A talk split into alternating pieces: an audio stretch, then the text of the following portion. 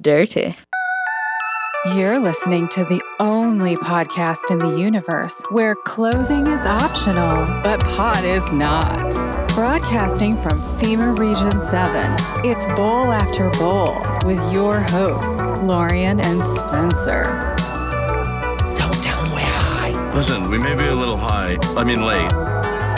Sir Spencer and Dame DeLorean. Clothing is optional, but pot is not. Bowlafterbowl.com. Oh, the bowl after bowl guy? You better be streaming sats. In New York! You want some cookies?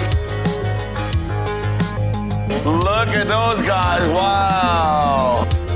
Wow. Would you look at those guys? Would you just look at them? Right there on a Tuesday night. Back at it for another one. This is uh, Bowl After Bowl. It's episode 184. Wow. And uh, yeah, cruising right along. It is August 23rd, 2022. And I'm Sir Spencer, Wolf of Kansas City. And I'm DeLorean. And you're here with us in the bowl. You might be Yeah. listening live with that lit live item tag out of Podverse or CurioCaster. You might be uh, hanging out on the No Agenda stream or the Bowl After Bowl stream, which can be found at stream.bowlafterbowl.com if you want the pretty user interface, or if you want to cut right to the chase, the raw MP3 file. We'll get you uh, bowlafterbowl.stream. We'll get you there. That's all the spots all the spots. Or, of course, you could be listening to this in the future. And maybe it's not Tuesday night where you're at, whether you're in a different time zone or whether you're just uh, catching up in a podcasting app. No matter how you found us, no matter what uh, your listening habits are, we're glad that you're here. We're glad that you're around. And we thank you for joining us. Yes. Thanks for being in the bowl. Thank you, by the way, Lorian, for being in the bowl. Oh, yeah. It's been Anytime. a wild, time. uh, been a wild week. yeah. I know week. that uh, sometimes we just say it's a wild week and really it's not. But uh, these last few have just been packed, man. I never lie about wild weeks. Uh, you know it's a wild week when uh, you're hitting Micro Center for the third time in the same week. And Oh, we, my. We had talked about uh, two Micro Center trips during the last show. yes. we already went over like our bountiful mechanical keyboard scores and uh, Birthday presents couple for birthday the kiddos. presents. Yeah, we scored another birthday present uh, this last time around. But so we go to Micro Center twice in one week, right?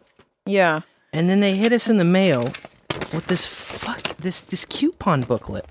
It's beautiful. The OP sales event at Micro Center, best deals of the year, save hundreds in coupons and discounts. And y'all, I could not stay away. I could not stay away from this thing. What do we have? We had uh, and I got. What do we have that I got? Well, first of all, uh, what we had that I didn't get, which I these coupons don't expire until October second. So like, there's this piece of me that will probably go back and do another build just at these numbers to have a machine for my dad's house or something. Because the two coupons that I didn't use are processor and motherboard combos, and uh, you can get an AMD 5 5600 processor and Asus uh, B54M Pro S motherboard combo uh, for 150 bucks for the two of them. Or they're giving you a free Z590P motherboard if you buy one of those new uh, Core i7 Intel Mm. processors. Uh, if you buy that at a discounted rate of 200 bucks, they give you the Intel motherboard free. Or the, uh, yeah, the Asus motherboard free. Excuse me. 200 bucks for a $350 i7. Plus, they throw in a $200 uh, motherboard for free. Yeah. One, one of those two is silly. I gotta. I, I think I gotta go back. But what I did get was uh, a terabyte SSD. They had a a 3D NAND. You know the little ones, like the little rectangle ones. So a terabyte SSD. Those are usually 140 bucks, 20 bucks. Yep. I got another SSD. It's like a two and a half inch. Uh, you know, you need the little enclosure for it. So I got the enclosure. Those are usually 150 bucks, 20 bucks. Damn. And then uh, I got the, their uh, two terabyte uh, Barracuda HDD. Usually 55 bucks, 20 bucks. All those were 20 bucks. I was like, absolutely out of I know we had a handful of things, and you're like, this isn't even a hundred dollars yet. I know. I. Oh my god, it was ridiculous. It was ridiculous. And I finally uh, jumped off the ledge and got a 3D printer, Yeah, I'm excited to play with that. the Creality Ender 3 Pro, which is like their uh, their one back version from the current one, but 99 bucks. I couldn't. Uh, I couldn't walk away from all that. So we're gonna try that out. Maybe uh, 3D print some goofy bowl stuff. Definitely goofy bowl stuff is the plan. We of course got all of the typical colors. Purple, green. You were like, you got to get red for the lips. You got to get red for the lips. So. I was thinking about our uh, original logo, hmm So we got black, white, purple, green, red. a glow in the dark. Did we get the glow? I think we I did. think so because I was like, oh, you can outline it and it'll glow in the dark. I'm picturing like a little keychain, bowl after bowl Mm. keychain. But the Yeah. colors were weird, and I'm glad that they had printed squares of them so that you could see what they're going to come out like. Because I grabbed what I thought was lime green, Yeah. and then when I look, compared the number to the square example, it was like an ivy, like a pale green. yeah, it was. It was it not was a lime. sickly green. Yeah. Yeah, I'm glad that we called an audible on that. Yep. Uh, We also stowed away for Christmas this like Maestro ebook that's like usually 130 bucks. It's just like a little shitty. um Laptop. Yeah, it's a little laptop. It doesn't even have like Ethernet. It's like Wi-Fi only thing. It's a little. f- Uh, it's just little. Yeah. Just so little. But uh, perfect for a five year old. That's what we want to make like um, just the education only type stuff. And it was for 40 bucks. So we were like, uh, 40 bucks to have like a little computer to do school stuff on. That will probably help us in the future. So Yep. it's not too early to teach them how to code, I guess. No, I don't think it's ever too early. We got to teach them how to type it and then uh, work And- our way up from there. Personally, I think that our eldest is going to love typing.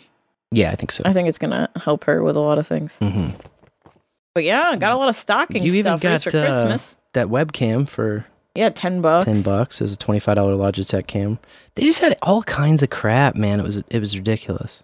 Yeah. ridiculous. All of them are like one use coupons, but I mean, I don't know. I'm still looking at We'll these. find I'm still looking at these builds. Like, uh, yeah, if I could, if I can double up on those stupid uh, hard drives, man, that would be silly. But I'm I'm pretty sure that it tracks your account. and, Yeah. like when you use it, you use. They scanned your coupon. You're Mhm. done. You're done, bro.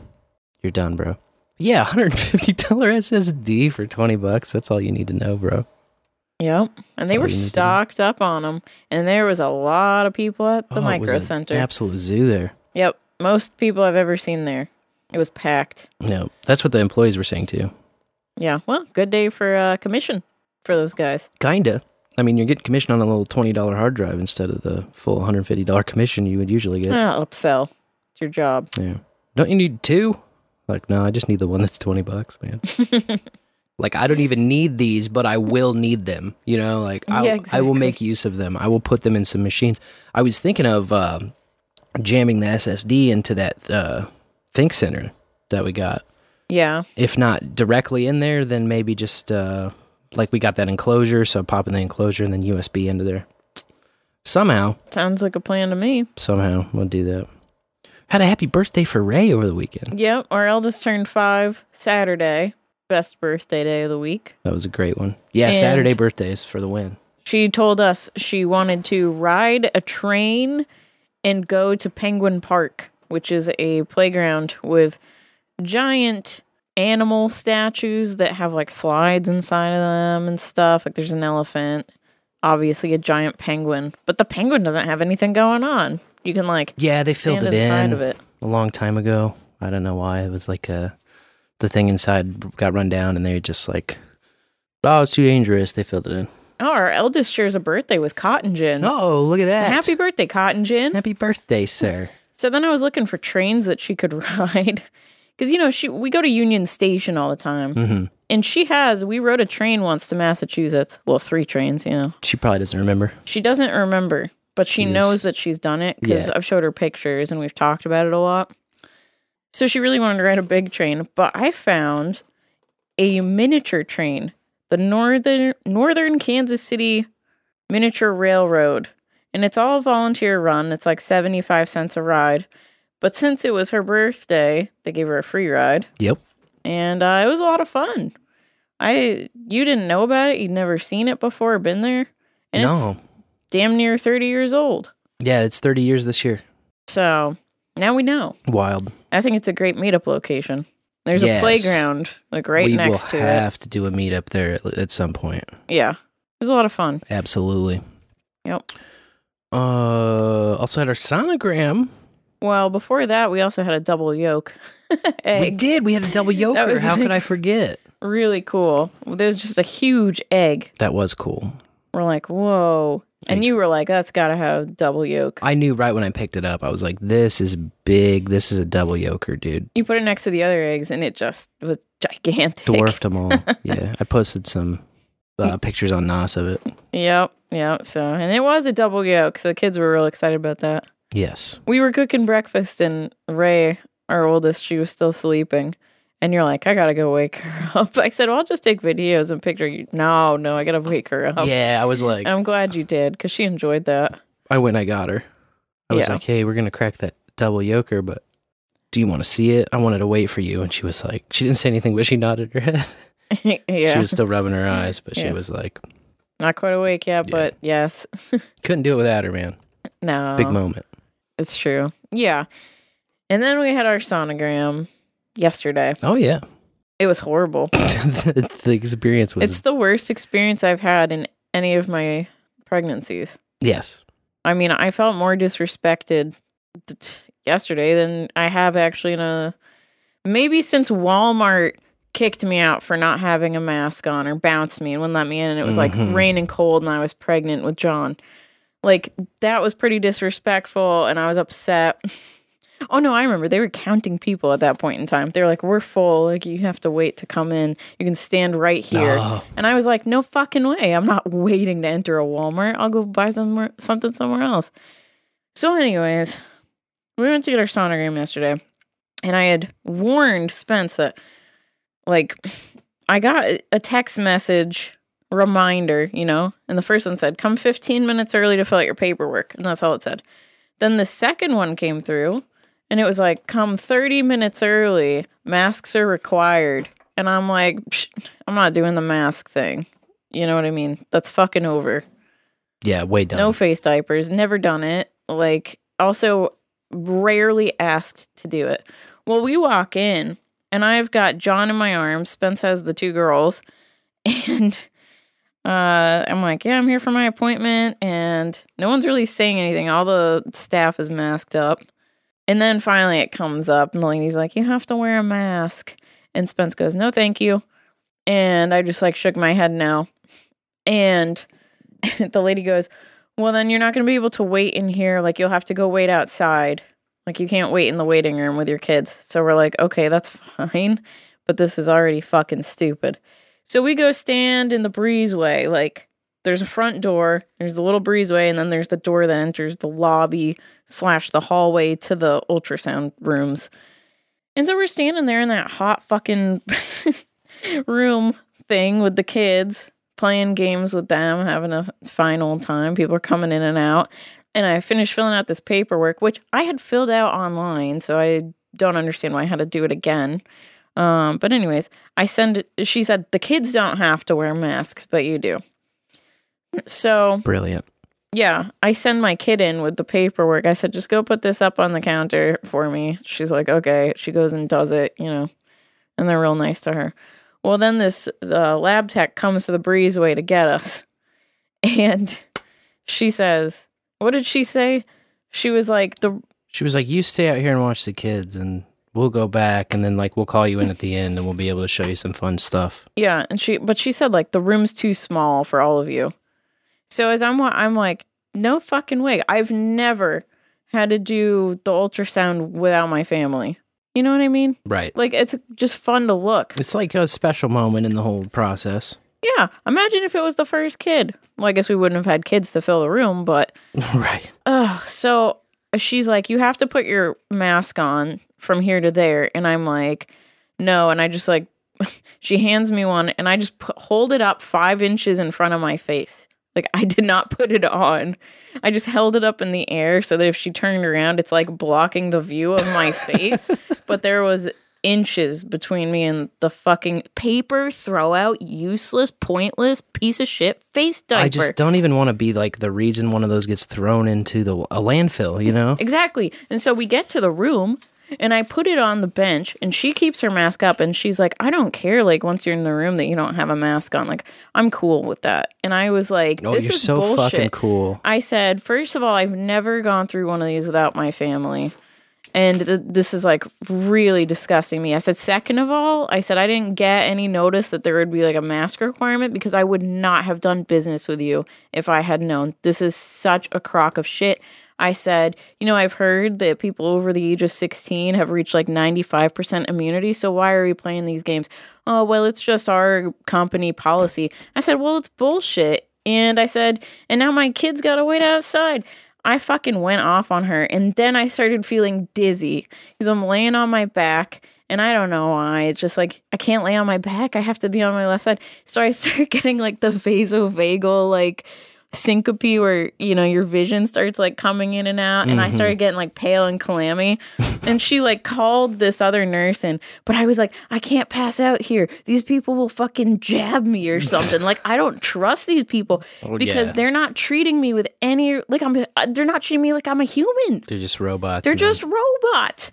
And so, and I cannot explain this to you well enough. Like, there was no separate hallway. There was no like long building we had to walk through. There were No, no, a other people were shitty little medical building. It in was a, lobby with in a strip four mall. doors. Yeah.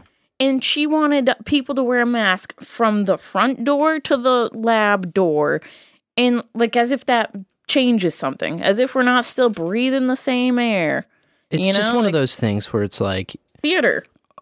With just these little simple gestures you insult my intelligence while revealing yours, you know? Definitely. Like you're going to play these games on the surface level, you can tell. Like it doesn't take a fucking genius. I don't have to go to medical school and get a fucking MD to tell that this is dumb. It's just dumb. Anybody can tell that it's dumb if they're just being honest with themselves. Nobody wants to be honest with themselves. And then apparently, if you go to medical school and get an MD, then you're just a fucking uh, indoctrin- indoctrinated robot. Not that you know any of these people had men- MDs or not. I have no fucking idea. I don't know. Probably not. Well, turns out the girl that brought me to the room was training. So then this older lady comes in, Oh, nice. her face masked up. And I said, I literally cannot understand you with a mask on your face. I'm hard of hearing. And the lady says, Well, we're not going to like tell you anything unless something is wrong. I was like, Are you fucking kidding me? And then they turned the screen. So I couldn't even see the screen while they're doing the, you know, like rubbing the thing on my belly. Yeah. And the lady goes, Oh my gosh, this is the cutest baby we've seen in a long time. Like, not that babies aren't cute, but this is the cutest. And I'm like, okay, I would love to see my baby. Like, you know, no big deal.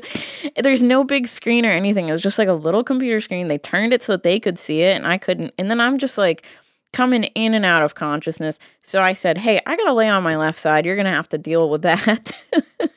and the older lady that was training the younger one, she's just like, oh, yeah, that's fine. Like, uh, he's probably laying on, and she said some acronym.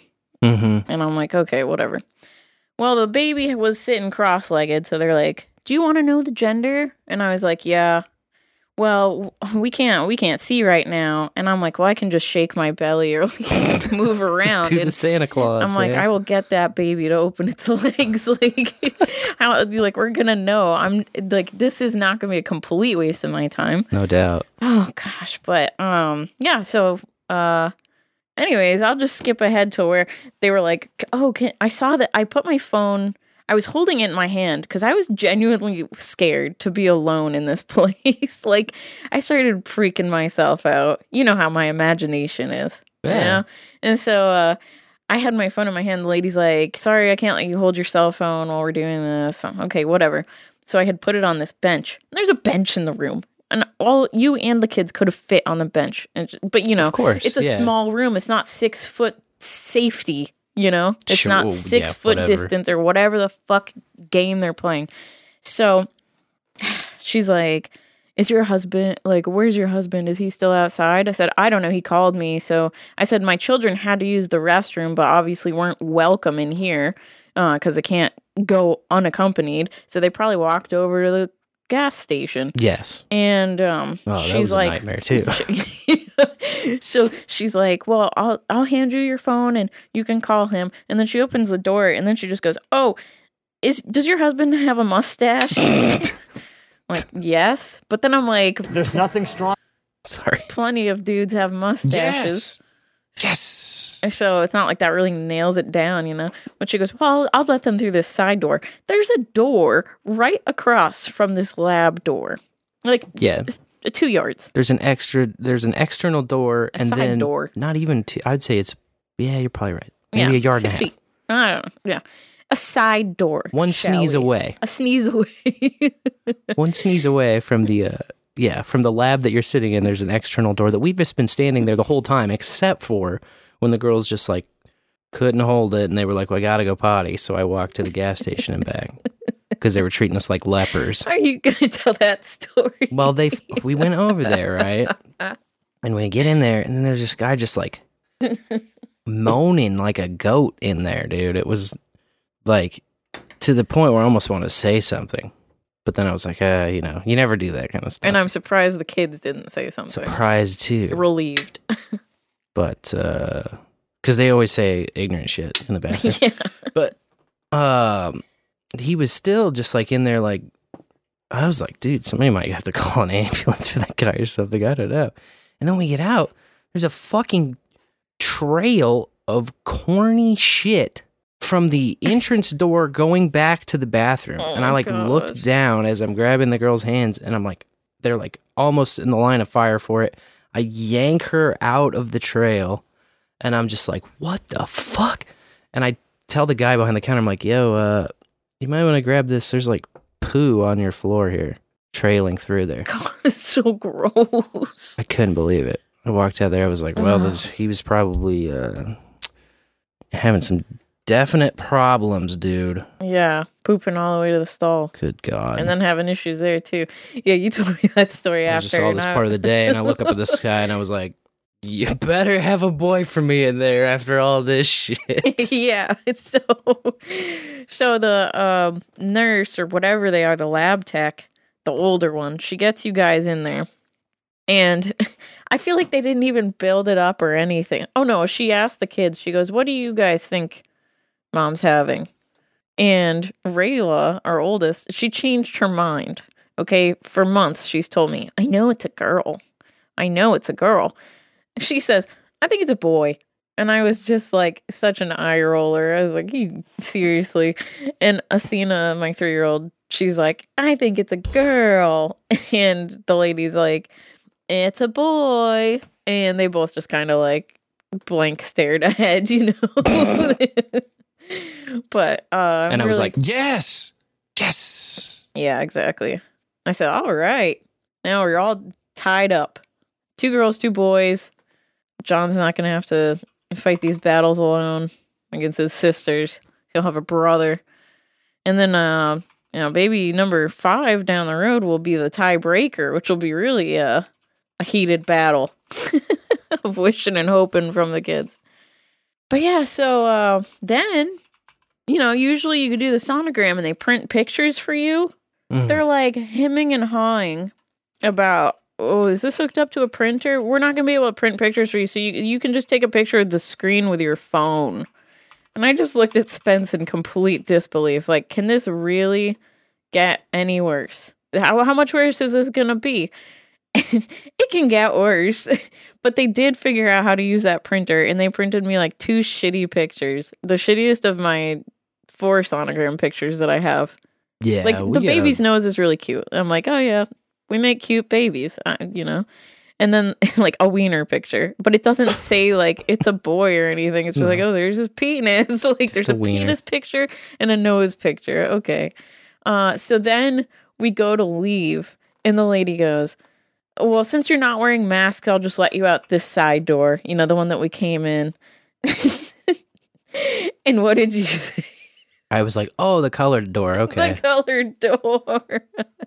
It's like, all right, I see, I see And she was like, going. trying to say you know she's like there's no there's no checkout process like but for you because you don't have a mask on like i really felt like that's what she was saying because she never elaborated she just goes there's no checkout there there's It's just how since you don't have a was. mask on It was just like any other, uh, like the hippies used the back door. Uh, anything in history of like this second class type shit they've pulled on people, like the colored theater entrance. It's the same fucking thing that's going on right now before our eyes, and these fucking retards think that they're on the correct side of history, and they're doing the shit again, the same shit they pretend to be against. It's it's it's absolutely it, it boggles the mind. it's dude. disgusting It and also uh, and they fucking wonder like how atrocities happen and shit. It's like, well, because people like you enable all of, of- that. sheeple like you yeah. You just go along with a, a rule that makes no sense because it's a rule. And so any rule can roll out. It doesn't matter. There's no limit. There's Well- no limit. downtown they have the lights on the buildings and they'll write words on it it might have been one of the hospitals i'm not sure i just saw a picture and i didn't immediately recognize the building but it says vac to school vacc to school I thought, yeah, somebody posted that of of of uh, Chicago. oh was chicago i thought it was kc I think it was Chicago. it was in our but- kc group so i was just like what an eye roll you gotta be kidding me Mhm. But no matter where it is, like the fact that it's still being pushed and people are still going along with it, like pay a little bit of attention, right? Like No, it's exactly like those uh, studies they did where the oh, the blue the participant has to uh, no, the participant has to deliver a shock if like the Uh, the person in the experiment gets a question wrong only like they're the actual they think that they're running the experiment that they're an assistant but they're actually the one uh who is being experimented on. Yeah, and it's just like how far will they go? And uh all, it all was the like, way for a lot it was like them. almost half the people killed the person in the experiment because a person in a lab coat told them that that was what was the rules. Like that's the rules. Yeah, it's like, sorry, like that's just the rules. Like, oh, they're non-responsive and they're like dead, but they're still like administering a shock. Yeah, I don't know, man. It's disappointing because I'm not really seeing masks all over the place. No, I went. I walked to the QuikTrip. I didn't see any other masks other than in that building where everybody had them. I see And masks like- when I go to the post office every time, and I'm just like, Yeah, well, in the city for sure.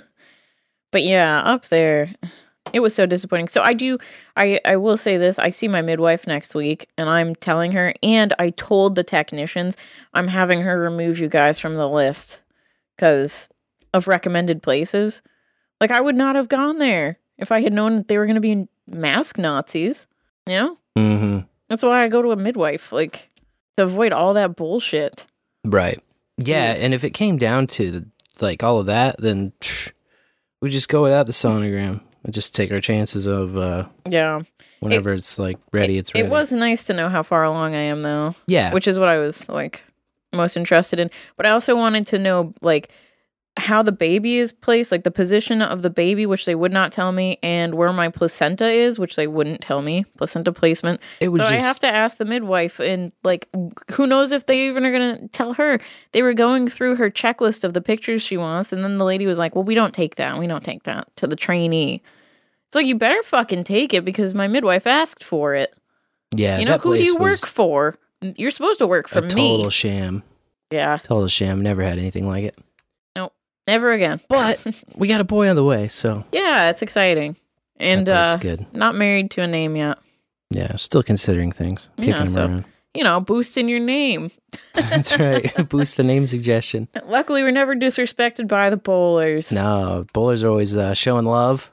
And uh, here, week after week, bowl after bowl, to uh, bring value back because they get value out of the show. That's what it's all about, really. It's uh, it's a mutual, mutually beneficial relationship we've got going on. You know, That's right. it's all based on uh, the first rule: First rule of being a smoker is it's bad manners to keep bumming all the damn time. put it all out free. In that, there's no paywalls, there's no ad reads, there's no uh, bullshit, there's no agreement that you have to enter. Uh, there's no copyright on this material. There's none of that kind of stuff. It's just there. It's out there. It's for you to enjoy and for you to get value out of it. That's how it's designed. We design it to be valuable, not to everybody, because it's not everybody's uh, cup of tea. We get that, but uh, we want it to be valuable to the bowlers, and that's who we focus on, and um, that's who we make our pitch to. And we ask if you find value in it to uh, give that back in some way. There's a PayPal, there's a little donate button on the bottom of bowlafterbowl.com and all the pages, and uh, also all of the nude podcast apps are just waiting for you to strip off all your clothes and download one, nudepodcastapps.com. And you can get little bits of Bitcoin, throw them in there, and uh, start boosting and streaming away. And we got bowlers streaming us sats every minute. We've got boosts coming in with little messages of encouragement, uh, all kinds of stuff. So we always want to thank people here early in the show uh, for all of the value uh, that they give us. And it did seem to be a hot week in the PayPal, which we appreciate because all of the servers, all of my Linode servers, um, are spun up and auto paid out of that, uh, as well as some uh, web stuff. It keeps us online, keeps us powered up. So I want to definitely thank the people that came in on the PayPal as that's loading up here. Uh, here we go. It looks like uh, Sharky Shark came in with a little 420. Yeah, Sharky. So uh, thank you very Thank much you. for that. Appreciate you. And health karma to you. Yes, uh, he actually passed his stone. Ooh. We told he, told he told us in the chat. Uh oh, I'm in uh, I'm in your boat, Sir Spencer, because Huh. I'm got the kidney stone myself. But he passed it quickly, Quickly, yeah. Thank goodness. and it didn't seem to have. Uh, he had a photo there in the bowl bowler. It didn't seem to have those uh, nasty the blades. crystal blades growing off of it that are just like cutting you th- uh, on the way out. So, uh, thank goodness. I think that's probably what took so long on mine too. Is those things were just jammed into whatever and just hanging out. Gross. So, congrats, Sharky, Yes, I'm glad that that has for passed. passing that, and uh, appreciate your monthly donation. That's a monthly Yes. that Sharky Shark comes in Thank you. every month. Uh, also, uh, we did have a note here. I want to make sure. Yes, the Market Surfer comes in. All right. Thanks, Market Surfer. Very much appreciate you. Uh, Puff puff pass. That's his puff puff pass tag. Uh, he says, "Yellow banana bread's video was so entertaining, I had to donate. I only aspire to be that entertaining one day." Toke toke toke. The market surfer. He came in uh, with six eighteen. Thank So you. cheers for that. Yeah, I woke up this morning and just on my feed, I don't know, somebody had posted this link to a video um on the tweeters that uh it was this guy doing like a parody like of anybody who reads the charts and like you know makes annotations to it and he was just like oh yeah well, we look at the big one tree we think people going to see we'll go up and then he's like drawing like a green line up he's like drawing like a red line down and he's drawing like a gold line to the side and all this shit and just like goofing so hard and just had me cracking up i thought dude market surfer is going to think this is hilarious i Yeah. just i just thought of him immediately It was awesome. like, uh, if you like it, you we like and subscribe. Hope you guys like it. yeah. It's like you Wait could like you, you could make out like a third of the words. it was really Mm. I like uh the market surfer's presentation because he clearly enunciates it all, and um, but it was just hilarious. and you can was- follow along, and he does it daily, so you can track what's going on. the market surfer. He's over on uh, NATube, Yeah. and then you can also follow his uh, podcastindex.social account. He's over there too. So thank you. Yes, thank you. And of course, we'll have links in the show notes for all of Yeah, the we'll wonderful bowler up. projects. Keep it linked up. Uh, also in the Boostagram world, we get some Boostagrams coming in. That's that bowling pins crashing sound that you're hearing um, throughout the show periodically. And we wanted to go back in time and start with, I think what we missed, the very end of last show, people had just discovered that you can boost now to Podcast Index, just the website. If you go to podcastindex.org and listen to podcasts there, you can now boost them and boostagram them right from the web interface if you have an Alby wallet and the Alby extension. So you can load sats up into an Alby wallet and you can boost directly into that uh, Mamma Jamma, just like Booberry did, or we like to call him Boo- Boobs. Boobs, Boostberry. Oh shit, yes. And uh, Boobsy boosts us with a 17,776. Woo! Thanks, boobs. And he just says, How fun! How fun indeed. Uh, SeeDubs, he was making the absolute rounds. Uh, he boosted us with 420 sats Uh, at the same spot, he says boosting from https colon slash slash podcastindex.org slash podcast slash 946122, which is our unique Bowl After Bowl uh, podcast ID. He's boosting with Alby. So, yes, Yeah. I heard him on uh, Podcasting 2.0 boosting there. I heard him on several other shows. He just made the rounds, absolutely spraying it around, letting people know that you can get Alby and you can boost right from Podcast Index. I think that's super cool. And uh, SeeDubs was very into it as well. I love what Alby's doing. I think it's great. Um, I love seeing another way to onboard people. And for us, that's going to be the way that we get guests a split who don't have anything yet. Like, it's going to be awesome because we're going to be like, oh, you have Bitcoin, or if you ever had Bitcoin, or do you know anything about Bitcoin, or do you know anything about anything? Okay, just add the Alby extension to your Chrome and tell us your shit. And we're giving you a split, and then you'll have Bitcoin in there, and then do what you want to do with it. You know, boost it back to the show for all we care. I mean, if you like really are just that uh, anti, that's totally fine. But we're gonna make you like have it and give it back gonna make you have it and get it back. SeeDubs does say you should also mention the self hosting is the long term goal. And yeah, obviously, we want people to be noded up, That's right. BYOB. Be your own bank. make you really want to build a node. We say it every week. You got to be building your own node. Your node is your identity, and like that's what gives you, um, gives you full sovereignty over your money and uh, over your hard money, your good money. Uh, more on that later, though. Eleven eleven coming from Fletcher out of Fountain. He says. Thank you for your stick. Thank you. Uh, 5,000 sats came in one, two, three, four, five times for a total of 25,000 sats Whoa. from WKOP Wizard. That's your boy Justin. Ah, thanks, Justin. so appreciate you, Justin. Thanks for boosting along. That's in the Fountain app too, as well. Also, trying to line up as many as I could in a row there. 1830 sats again from Justin. Look at him go. Look at him go. He's a boost maniac. Uh, he's boosting again out of fountain. He said, "The Earth is round, my ass is flat." uh, cheers, cheers to you, buddy. Uh, three thirty three from N4VX. All right. Thank you. Uh, oof, that's stay a while. Uh, That's a boost for stay a while. cool, I'm sorry, though.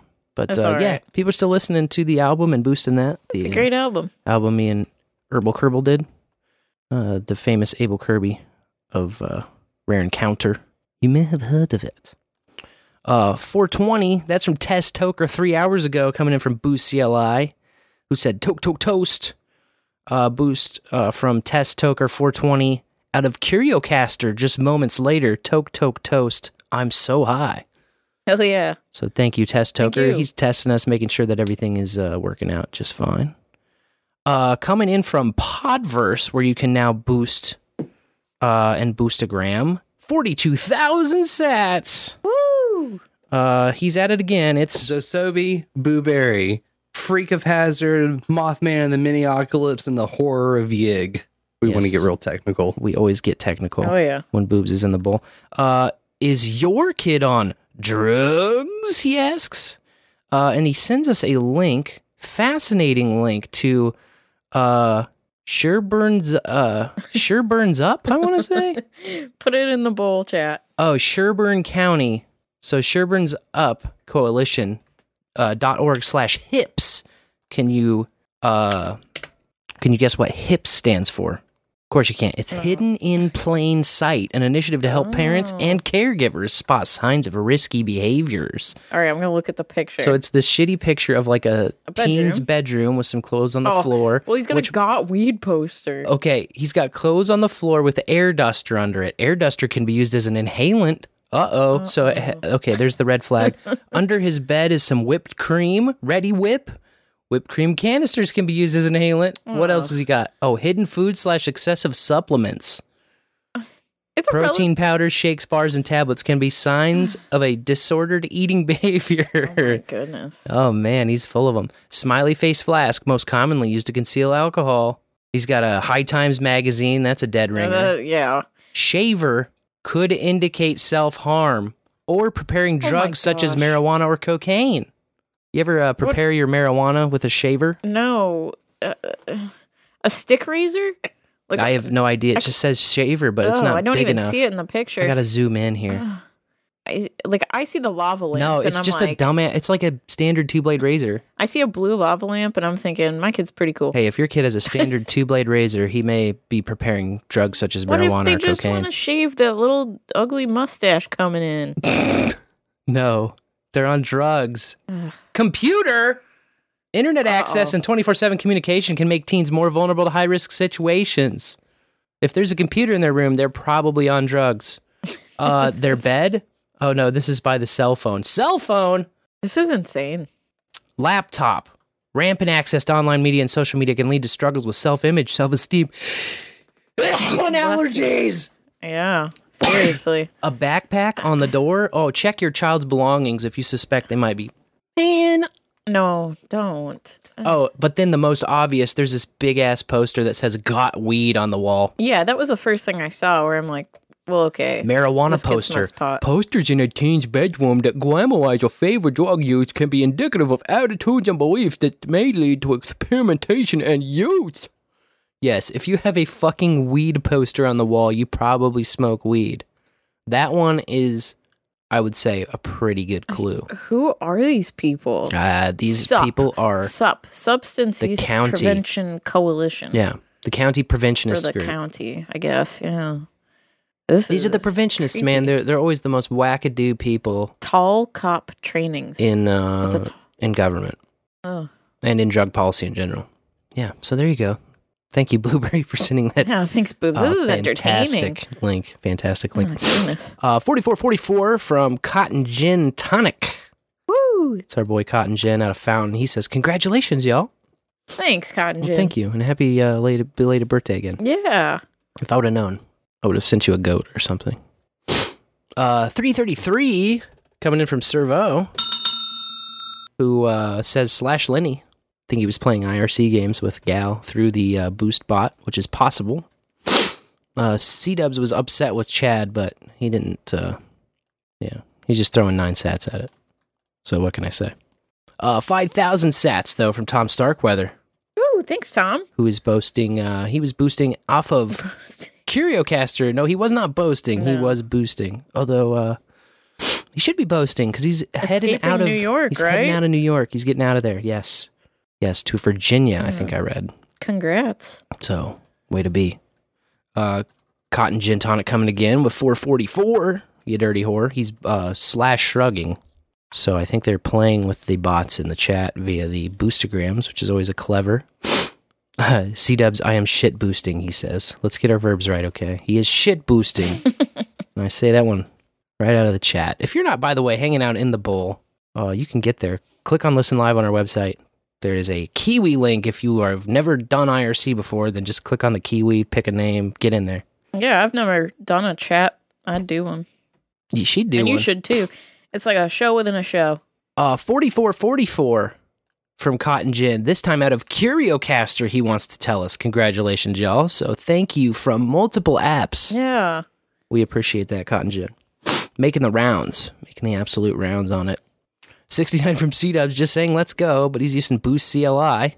Fantastic uh, and unique app. It's the only app I am aware of that runs on the command line from your own node. So no uh, no nothing. You can go straight to our value tag from your node.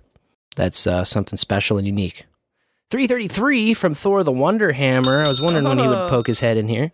Uh, out of fountain, and he is, uh, I guess, giving Phoenix the whole load. Hell yeah. So there's that load. SeeDubs is saying boost clit. Uh, that's not what my thing says. Mine says boost CLI. Buddy. Uh, 6969 coming in from Phone Boy this time. 69! 69, dudes! Phone Boy says he is putting out good vibes into the universe. Love you, Phoenix. All right. Thanks, Phone boy. So sweet. Uh, 33 sats coming in not once but twice Ooh. from N4VX coming in on that live tag. And then 3333 All right.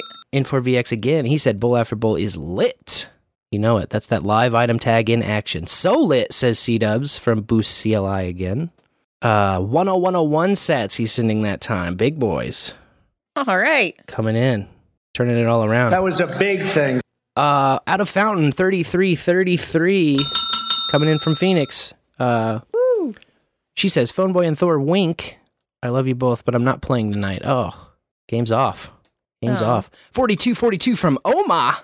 He's coming in with All Fountain right. as well. He said, stick this in your pipe and smoke it. Well, let me give it a taste here.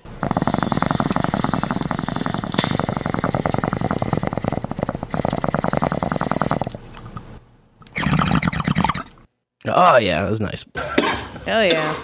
Appreciate you, Oma. And appreciate all the bowlers. That's and, right. Uh, it's not only pure value in the form of uh, monies, either dollars or sats, that uh, you can give back in. There are many ways to return value and be a part of this thing and um, to sh- to uh, unmooch yourself. Starting with just passing the bowl. It's the easiest way. It's not difficult. You just uh, puff twice and then pass to the left. Your friend that might enjoy listening to the old bowl after bowl. That's right. And then just being in the chat, that really helps out. And you can timestamp funny parts of the show, or, you know, if we have a technical issue that needs to be resolved. Never happens, but No, of course not. But, you know, anything funny parts, sad parts, good stories you liked. Uh, you can just type ISO, ISO into the chat and it'll timestamp it for us. And uh, in the post show, we go through and we pick out the best, what we think is the best one yes, that's all for a cold open. all provided by Gal in the chat, who is uh, a bot created by SirVo. We very much appreciate. And a hot tip: while you type ISO, you can uh, append any sort of message afterward, which is really helpful. So if you say ISO and then the phrase you're ISOing, Yeah, that helps us out so that we can pinpoint it on the audio file, just in case we're a few seconds off or whatever. And then, of course, we have a voicemail line. So you can give us a call and say hi, or if you're voice shy, you can text us. And every week, we have a first time I ever topic. This week, the topic is the first time I ever regretted something. All you gotta do is pick up your phone and. Call 816 607 3663 and they'll play your voicemail long. Bowl after bowl. Bowl after bowl. We will play it and we will not screen it. We're just going to play it. So yeah, just go in there dirty. that's right. And And uh, also taking texts too. If you're voice shy or whatever, your signal's weak, you can't get a call in. Uh, you don't want people to know your real voice or identity. Anything like that, uh, we can still figure it out. that's right.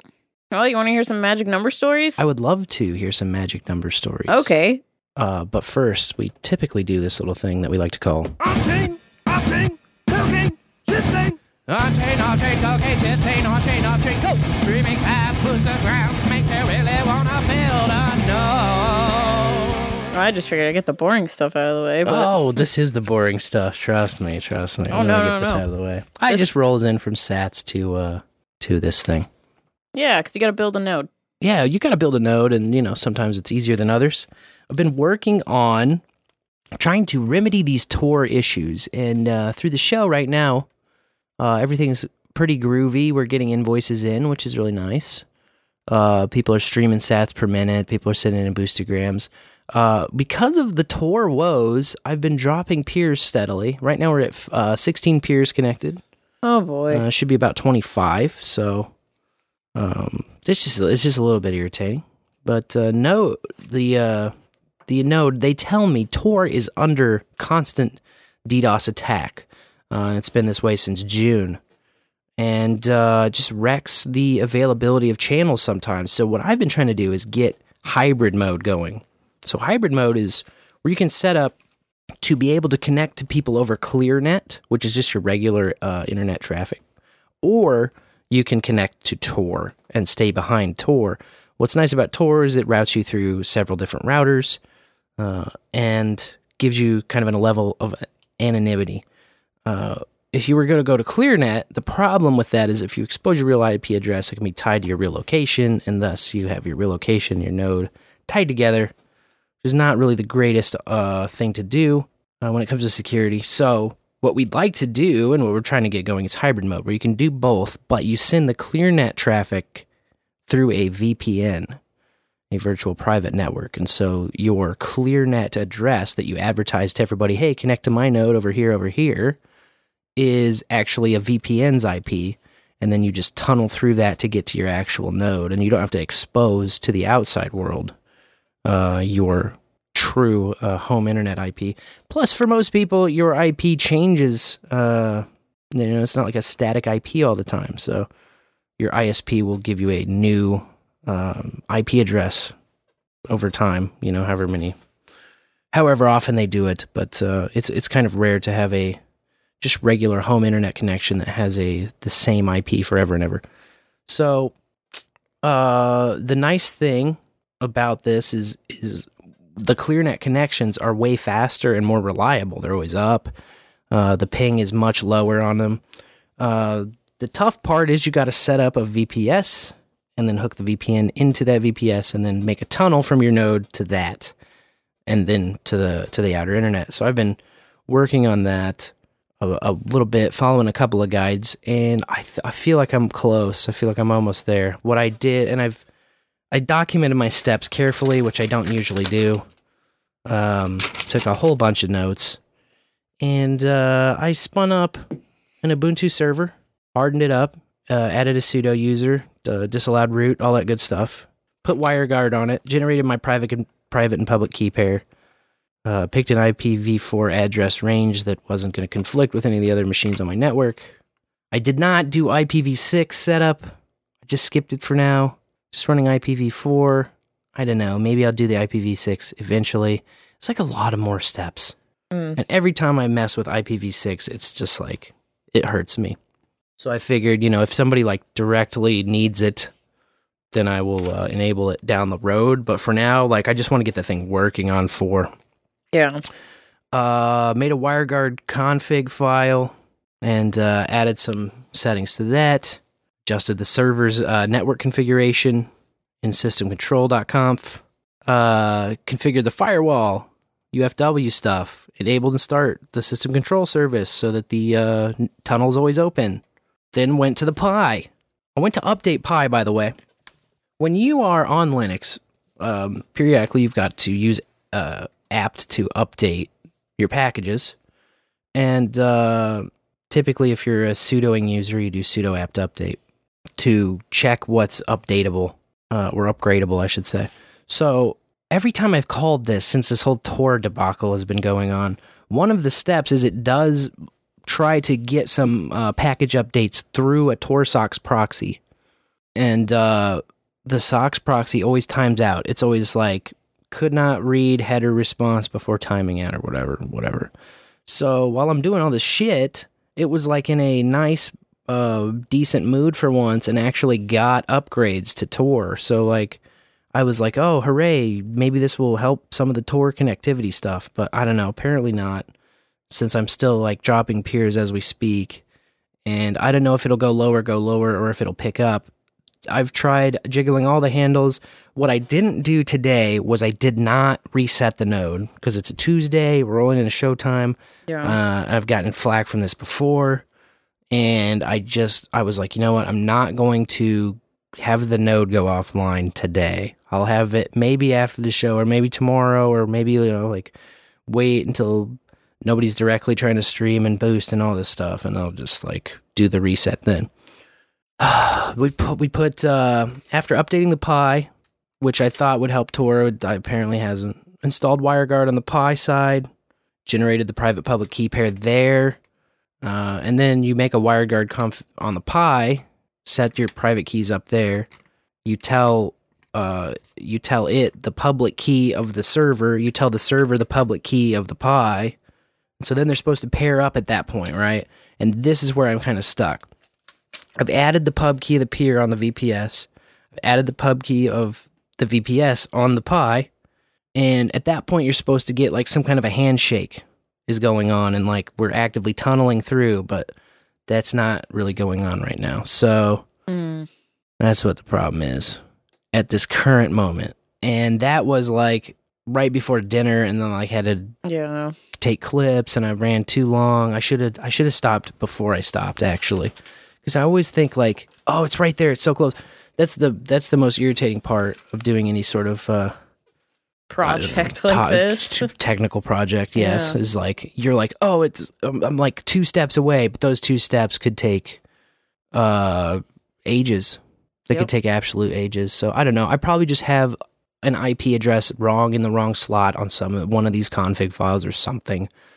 Uh, it's a little bit irritating, but uh, I will figure it out That's right. and I'll get through it. And once I do figure it out, I will uh, be doing my own version of how to do this. And walk Cool. it through so that uh, maybe other people can. Because if this works out for me and I get better connections, uh, it may even be better in general just to do a VPS and everything through ClearNet and fuck Tor. You know, like I don't know. I don't know. I've just been thinking about it. What's nice to have the hybrid for is there are still going to be Tor nodes out there, and there are going to be plenty of people who just install Umbrel, don't do anything with it, and just stay behind Tor forever. And in order to connect to them, you have to have Tor. Um, they can connect to you if you're a ClearNet, but you can't connect to them Tor. It has to be the connection the other way. So, like, if you wanted to Hmm. open a channel to them, they'd have to peer with you first. Um, so that's the caveat there. But I don't know. Things are working on it. I know SeeDubs is quizzing me on the chat. Uh, we'll talk post show about uh, what all's going on, and maybe uh, maybe we can wrap uh, knock our brains together on it. Uh, KC Bitcoiners coming up. Uh, we're gonna have Bitcoin and coffee on Friday, Oh, yay. seven thirty in the morning. At uh, we we really love this Thou Mayest at the River Quay, which is River Quay. Is that like the river market? yeah. Nice. That's a great area. So that's where we will be. Cool. Ring of Fire 11 and 12 I am organizing despite this uh, weird hiccup situation going on with the node. And currently, nobody's able to peer to me. Mm. I am not able to peer to anybody else. And I tried to add Boobs. You know, Boobs is my uh, next node in this ring. So I have to connect my channel to Boobery, uh, to Thunder Road, uh, which is the, the node of the road, the node bringing the thunder and I just get fucking peers timing out. And then um, Mm. Trent, he's trying to connect to me. He's getting uh, timeouts to me. So it's just so rough right now. And I'm trying to iron all of that out. I just didn't want to do a restart like during the middle of the day. So like when it gets really late tonight, I'll probably like reset it at some point. But uh, we'll figure that out as it goes. I was looking at the Rings of Fire though, so I I did an audible and switched 11 and 12. 11 is going to be a 1 million Saturday, and I've already sent the email out for that. And Okay. the 12, ring 12 is going to be a 6 million sat uh, to get my big channel back that force closed uh, with STEM. And I was looking back at all the 10, like we've done 10 rings already. And in those 10 rings, we got 60 channels established and we deployed 80.52 million sats Oh. to the Lightning Network.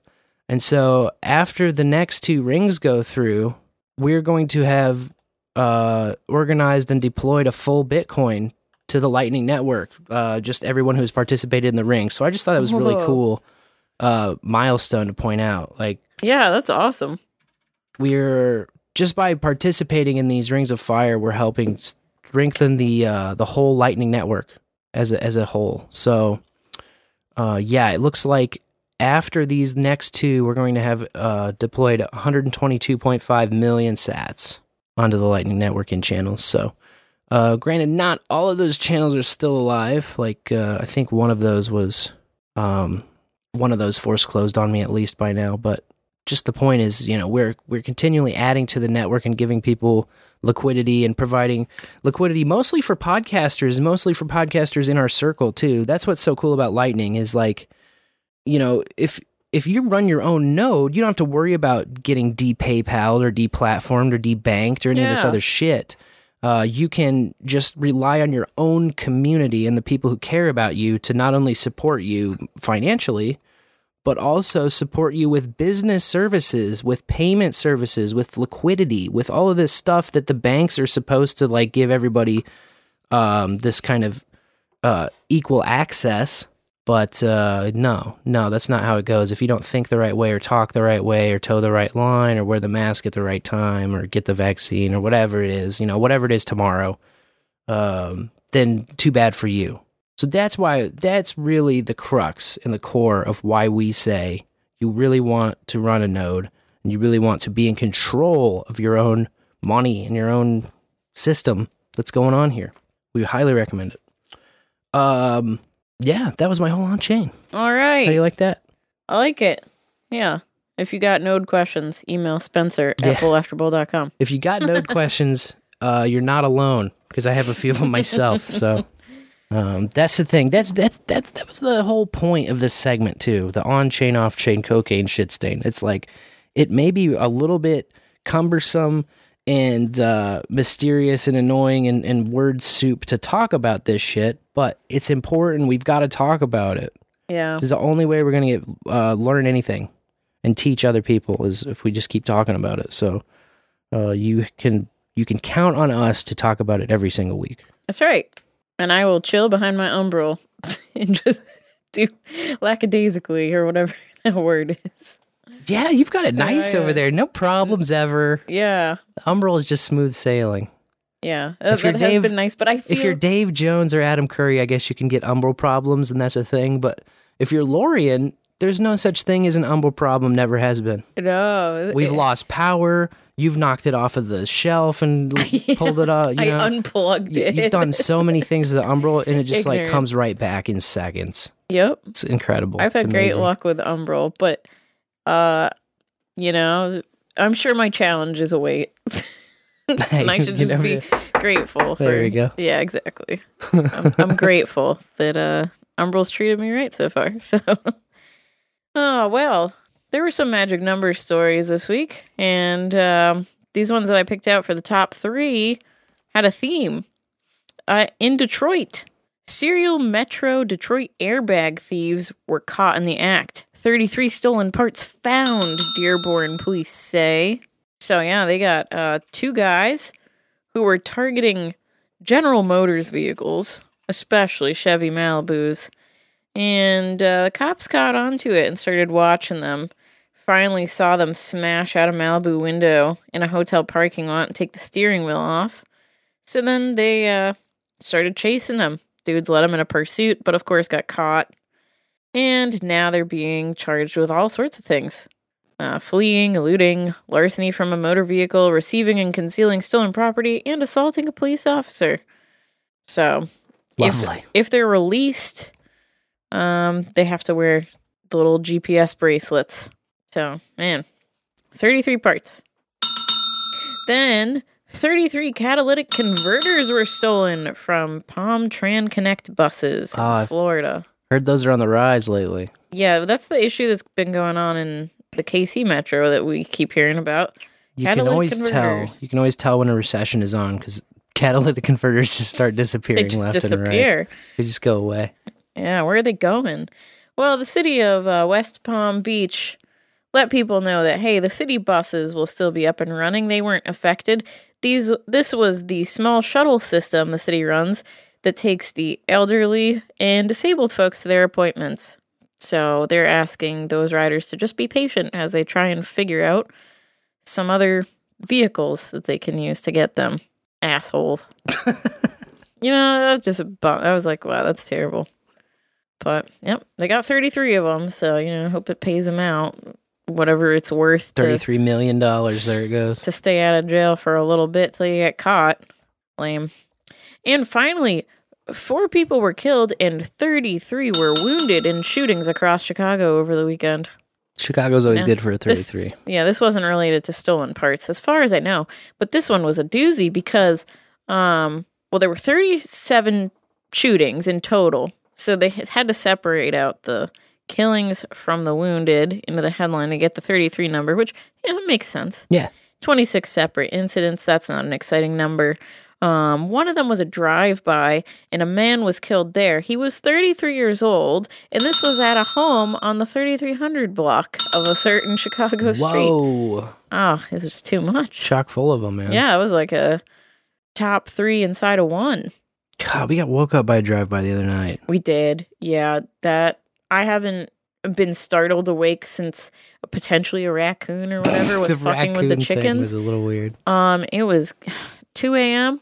I want to say right about 2 a.m. yeah, that sounds right. And these, it had to be like an Uzi or something. They just It was fucking, it was definitely some kind of machine pistol, yeah, it was some gun that I want a lot. some lot. kind of Tech Nine or yeah.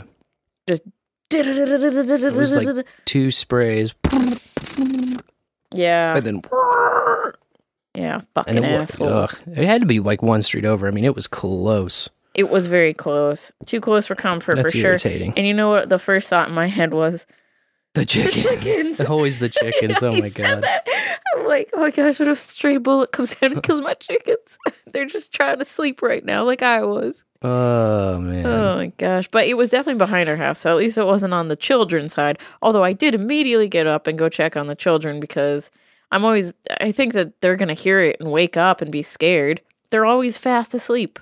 Yeah. Whenever there's guns being shot nearby, I'm like, geez, how do you sleep so peacefully? like, my heart was beating. The baby was shaking around my belly. I was like, oh man. And it's like I had just reached deep sleep to the point where it's like going back to bed was pointless. You know, it took me another hour to wind down and Oh, fall man. asleep. Woke up in the morning feeling like I didn't sleep at all. Yeah. Sucked. Uncool. Asshole. So we drove up the street, you know, the street behind ours where we think it might have happened. And there's two blighted properties, for lack of better terms, just like run down, abandoned Yeah. houses. I think that someone's just Squat been houses and maybe just target practice houses. target practice. Yeah. Because there's a lot of people shoot off all the time right in that same area. It Mhm. sounds like when I hear shootings, it always sounds like that corner. And now that I know there's those two abandoned buildings, like, well, yeah, I guess that's target practice for assholes. Yeah. A little irritating. Very irritating. And just a reminder like, city can't be a permanent living space. No. oh, but well, you know what? Uh, I would, didn't think could be permanent, but maybe it is. Is this coof? oh my god. People coofing? No, I'm just kidding. I only had one story this week involving the magic number, and that's that there were 33 new cases in Arunachal, India. Oh, there's always good one in India. Yeah, they got plenty of people, so it's bound to happen. India. Yeah, keeping the headlines alive with the magic number.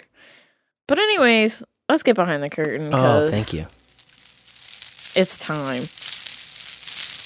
Time to chill and feel roll another number. exactly. Oh, now my good old shoe wasn't really in the news much this week until the weekend Oh yeah. when uh, Mr. Dennis Rodman said he was going to Russia to visit Brittney Griner. Oh boy. I was like, oh my goodness, they're sending Dennis Rodman in. Things are going to change. Have you seen Mr. Rodman? Have you seen Mr. Rodman? uh, Uh, and, you know, I was looking for a video of him talking about it. I had no luck finding anything, but plenty of uh, outlets have reported that he said he got permission to go to help her, which means he got like visa approval from Russia. Or at least that's what the journalists have interpreted that as meaning. You Yeah. know, who can you trust? Trumpy was like, uh, "You ever been to uh, Russia?" Have you ever been there, Dennis? Yes, I have, sir. How many times? A lot. yeah, I did see a quote from him in uh, an article where he called Putin a cool guy from going previously. I believe during the Trump administration. Of Wh- course, When you told me that Rodman was uh, reported to go be going over there, man, it like really activated the almonds, and I had to like remember Rodman. You know, like uh, yeah. I had to really like think about the Rodman. And what did you think? Well, you gotta think a guy like Rodman. Now, remember he he did a lot of the North Korea North talk Korea. to Kim Jong Un like a personal buddy stuff. yep. He went over there multiple times. He went out there a lot. Yeah, when not a lot of people go over there. there and were negotiations involved that's right. with the Kenneth Bae guy. He got him out from North Korea. And then with Rodman, I don't know a lot about Rodman in the basketball days. I never really followed basketball much, but uh, the first time I really saw much about Rodman was when we right after Trumpy won, we went and we like just watched all of the episodes of The Yeah. Apprentice that We- ever happened. That's right. We binged The Apprentice. We were like, "Who the fuck is this Trump guy? What happened here?" And we just watched all The Apprentice and we read uh, Art of the Deal yep, and figured all of it out. Uh, to the best of our ability. to our best yeah we just kind of like got a like refresher of like all right what's out there that we can learn and so rodman is an interesting guy um with his persona especially his public persona now you have to take that with a grain of salt. Definitely. because there's celebrities there's actors there's whatever you know what i mean? And dennis rodman could be one of those guys that just blends in by hiding in plain sight by sticking out like a sore thumb. Uh i don't know. I don't know really what to make of him. Uh you would have to think so rodman is a guy that uh seems to struggle with uh, a few different addictions. Yes. um in the apprentice he was always like leaving the task. He couldn't stay on task for an entire like you know 24 hours or anything. Like he'd be like disappearing and then showing up later. Uh he'd be like drinking during the task. Cranberry vodkas. Give me them cranberry vodkas uh Little vodka cranberry again. Little vodka cranberry out the ass. Up the taking some vodka cranberries out the ass Give me a drink and give me some champagne.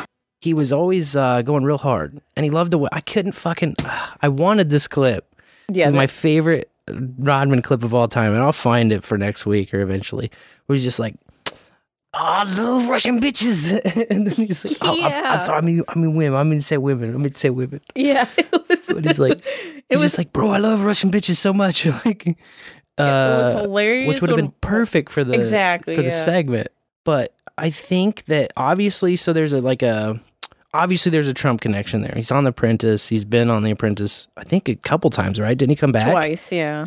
and um, he's a guy who from like from just knowing him at an arm's length peripherally and not really knowing him or not really like I never see him in any interviews or whatever. I didn't even see him play basketball that often other than he always had the crazy hair, you know, he always had like the wild colored hair um on the court. So like if you'd see him in highlights, I never watched a lot of basketball, but of course everyone's seen the highlight stuff. Yep.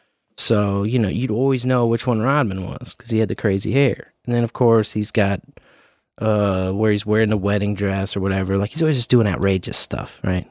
He married Carmen Electra for like Nine days about a 100 hours or Yeah. something. Yeah. Um, Madonna, too. So, you know, he's just like a, he's a wild guy. So he's going over to North Korea. Uh, I think at the end of the Obama era and the beginning of the Trump era, he went.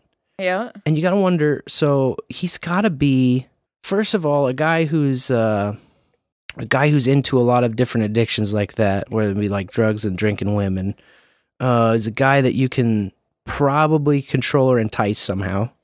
Um, but who's he working for? That is a big like question mark. And obviously there's some sort of overlap into the Trump circle there.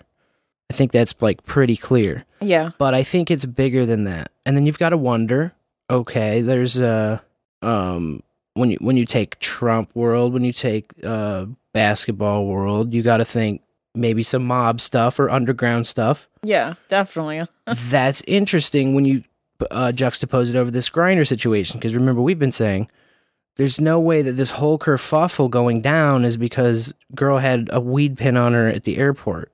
Exactly. Like- it's not about weed. there's something deeper to this whole thing. And so now, if they want to send Rodman in to do something, who's Rodman? Why? And that's always what the media comes down to. They like always like feverishly report it everywhere anytime Rodman's going.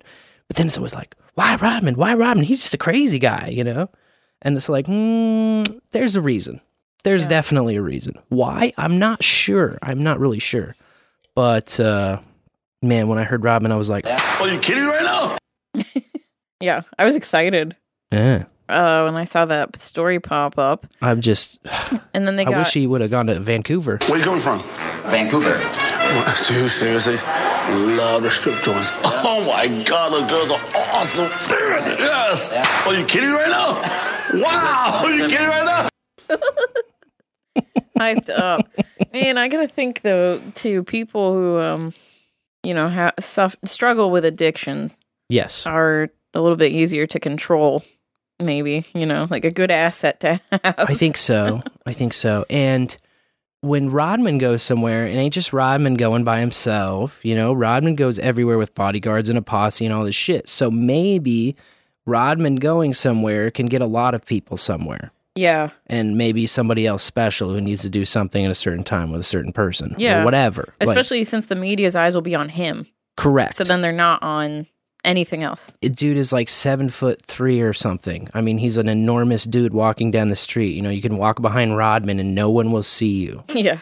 No one will see you. So you've got to wonder what's up with that. You've also got to wonder because, like, you told me Rodman was going, and then what'd you tell me? Well, let me first say that uh, some senior officials, first they were unnamed, and then I found a video of this uh, Ned Price, a senior Biden administration official, came out and said, you know, if Rodman goes over there, he's going to complicate the release of Gritney Right.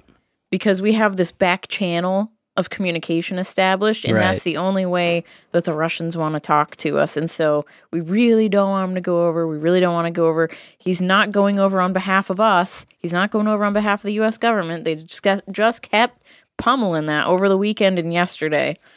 Um, but then today around three o'clock, Yahoo News came out with a story.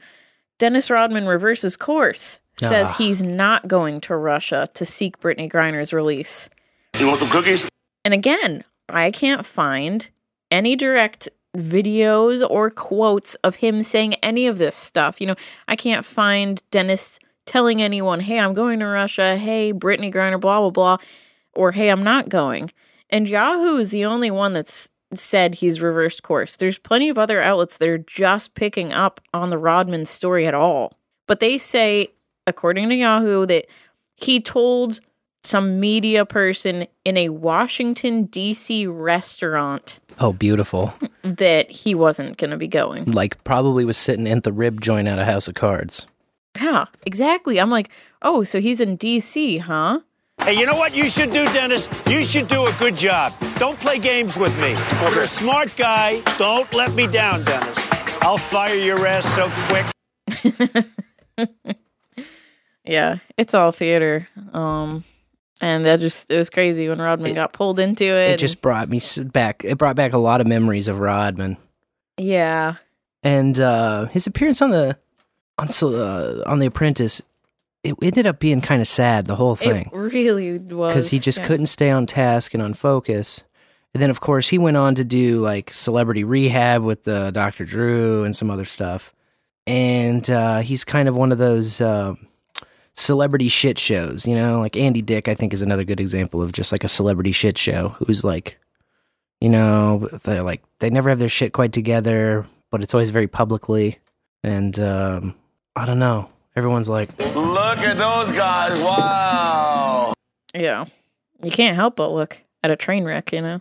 Right. But then it makes But- it just makes me wonder like how much is surface level, how much is show, how much is milked for the publicity, like Yeah. what are all the different pieces going on here because there's always more under the surface I feel like than what we really know and then what's like given to us at face value. So Absolutely. I think it it opens up a lot of interesting questions, and especially with the whole Griner thing, it's like, oh, well, they're trying to get Rodman activated. Like, are they just trying to like speed things up? Are they like, you know, obviously it's an independent thing. It's not State Department. It's not you know the whatever the fucking White House is right now. You know, you could say it's uh the Obama people, or you could say it's uh, whatever the fuck. But obviously, it's outside of the scope of all that. yeah. Is it in the Trump circle? I don't know. It might overlap it. I don't know. But it's definitely something else on its own. And what are they? What's what's their interest? Is is Gritney their fucking guy? Are they like, oh, we got to go get our guy? They got our guy. What like? It really makes you wonder, man. Yeah, it's interesting for sure. And like I mentioned, with Kenneth Bae being released from North Korea after Rodman went over there, and then there was that student that was being held on suspicion suspicion of espionage Yeah, or that's whatever. right. He got now Rodman. I remember seeing the interview with Michael Strahan where he was like crying Mhm. about this, and he's like, "I had nothing to do with them releasing that guy, but they released him right when Rodman showed up, and come to find out, the kid was in a coma." And died once he got back to the U.S. Mhm. You know, he never woke up from his coma. So it's all weird. It's like Rodman goes over to this foreign country where the United States is having turmoil with, you know, this is the this is the bad guy right now. We're talking about nuclear war, nuclear blah blah blah. Then we'll send Dennis Rodman in, and then we get our hostages out or whatever. Yeah.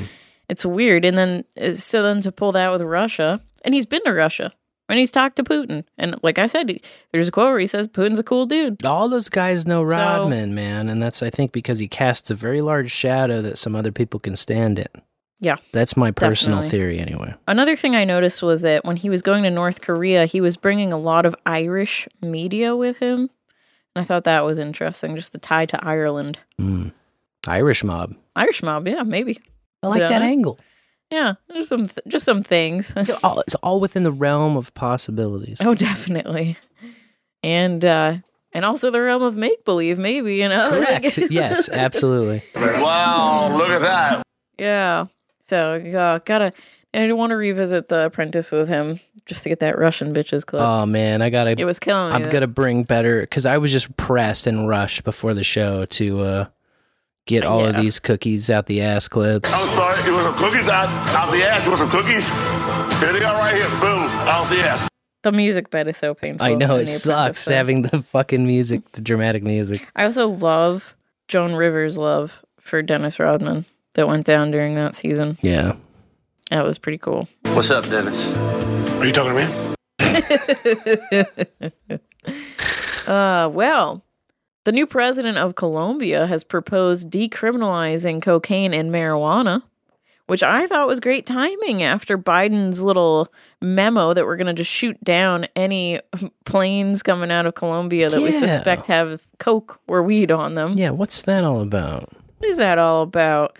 Well, uh, the deputy, a deputy national security advisor for the White House, Jonathan Finer, said, "quote The U.S. and Biden administration is not a supporter of decriminalization." Which So I was like, all about? "Hey, weed activists, take note." Right. You know, and also, hey, people watching the Gritney situation, take note. Like, he never was on. he never was on our side. Yeah. So uh, then there was an unnamed ex DEA official in this article from Wapo Wapo Wapo, the Washington Post, who says that this move, if Colombia does decriminalize cocaine, would limit the agency's ability to collaborate with the Colombians on drug trafficking investigations. Oh no. Of course, billions of US dollars fund destroying the coca plant down there. Mhm. They've trained military folks just to kill, destroy this plant, burn the fields, and whatever. I think it's very bad for our country. But since uh, drugs were declared public enemy number one back in the Nixon days, you know, the cocaine trade in Colombia reached record levels. It's uh, no bad publicity. eh? Right. drugs bad. Oh, drugs, drugs. What is drugs? Drugs, you say? uh, I guess cultivation tripled in the last decade. oh, jeez. So, uh, U.S. officials are allegedly planning to meet with President Gustavo Petro next week, and he took office in Colombia two weeks ago. So they, uh, he's also talked about teaming up with Peru and Bolivia to try and get them to also decriminalize or legalize cocaine so that they can start putting pressure on the UN to renegotiate the international drug conventions. This guy's making some moves just by uh talking, you know. But again, it's one of those things where I'm like, man, I don't like it when you don't take action. You tell everyone your plans, you know, because Yeah, you you're gonna get uh just do the thing first. do the thing. Yeah, that's well, you know, we're already heading down there to have a little talk, have a little chat. So how's that gonna go? Probably not great. oh, Mars Candy Company won a lawsuit this week against an edible company that made Skittles copycats. Oh boy. Yeah, you've seen them. Yep. It's a, a bad move to try and copycat a uh, well-known brand. I had a bunch matter of what you're doing. I had a bunch of Jesus pins like that when I was uh like in junior high and high school. Jesus pins. Yeah, they had like parody everything but Jesus. Oh. Like they'd have a Mountain Dew logo, but it would say Jesus meant to die instead of Mountain Oh, Dew. my goodness. Like Jesus meant to die for you.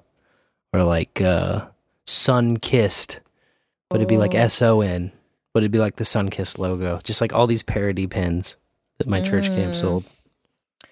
But yeah, parody law. Yeah. So I guess they're okay. But when you're selling, When a- you're selling a product, it's different. Yeah. but that, but did you buy the pins? Yeah, I Well, bought were the sold pin. I guess I sold a product. Yeah, I guess so. You're right. I don't know. I don't know what's the difference between parody and not parody.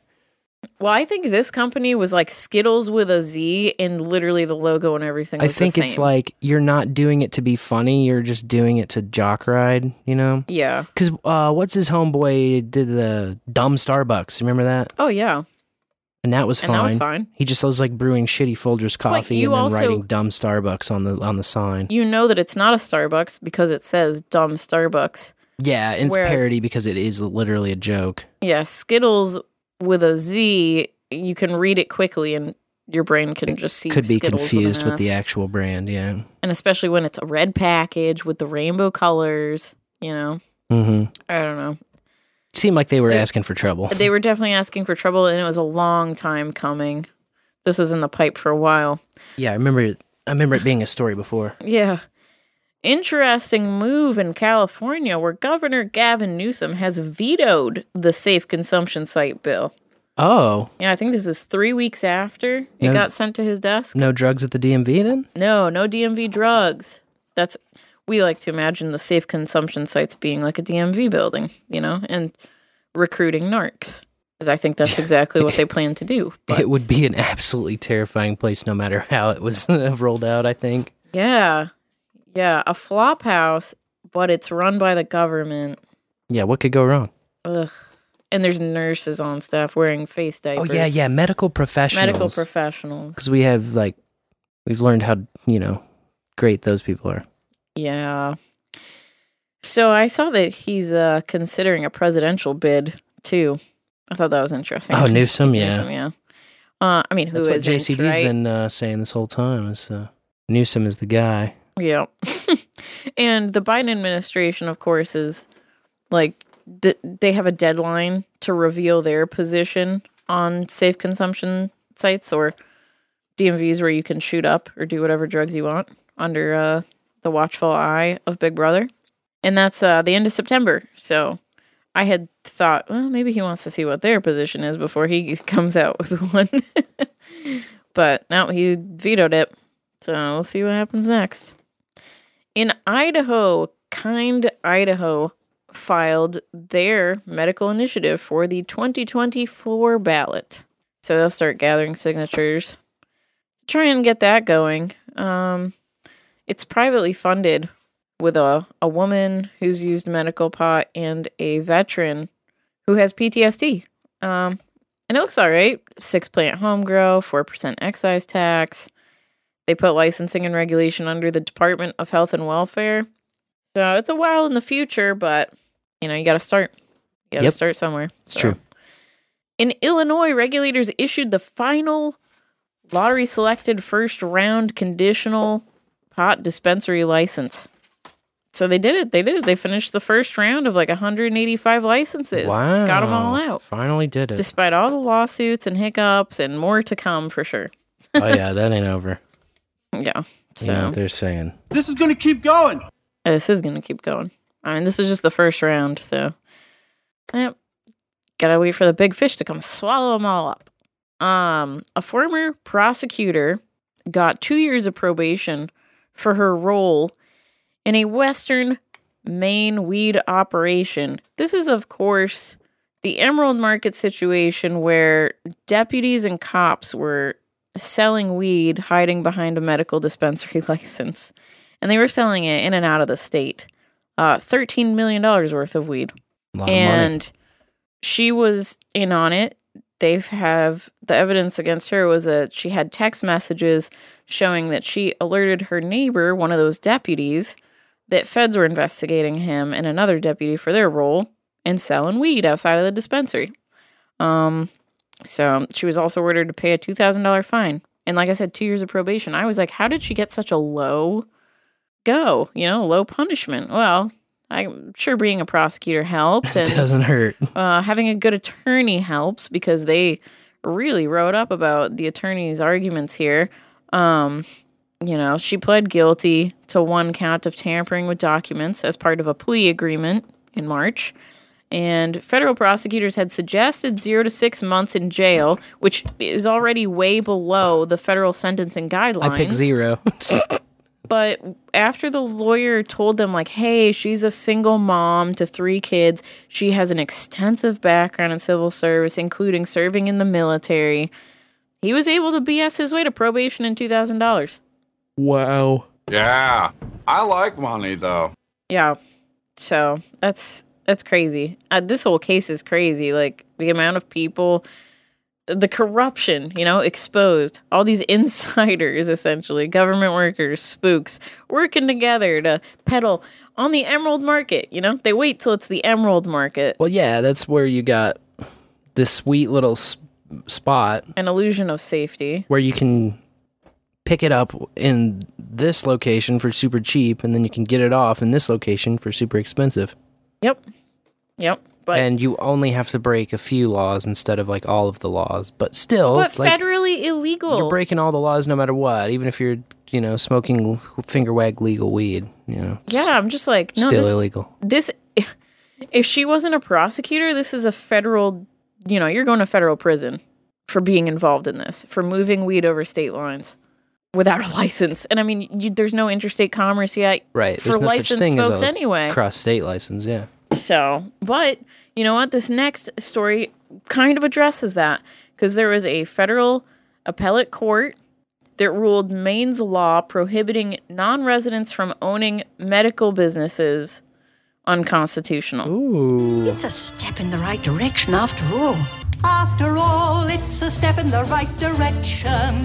It's a step in the right direction after all. This article quoted a senior counsel dude from Perkins Coie, who of course is heading the charge Yeah.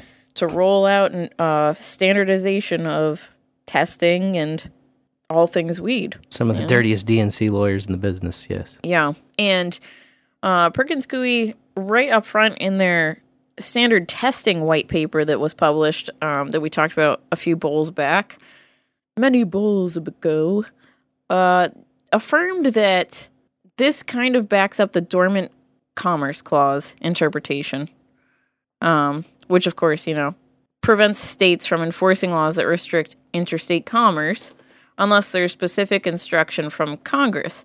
And then they point to the Rohrabacher Farr Amendment that gets renewed year after year since 2014 in the annual spending bill, which bans the Department of Justice from using funds to interfere in state medical weed markets, meaning that Congress hasn't criminalized it. So they're lacking that specific instruction, which means prohibition states have no right to stop interstate commerce under this interpretation. Nice. Um, but of course, I was like, wow, this is like spiraling out of control quickly because that's Mhm. that would be a huge win. But what's the scope of an appellate court? Uh, Maine, Massachusetts, New Hampshire, Puerto Rico, and Rhode Island for this Right. one. Mhm. So an- another appellate court could take up the same issue and come to a different conclusion. You know, they could say, no, the residency requirement is fine. Right. And then what's going to happen? Well, I guess eventually it would go to the Supreme Court. Yeah, and then you'd have to have them actually take the case. Yeah, exactly.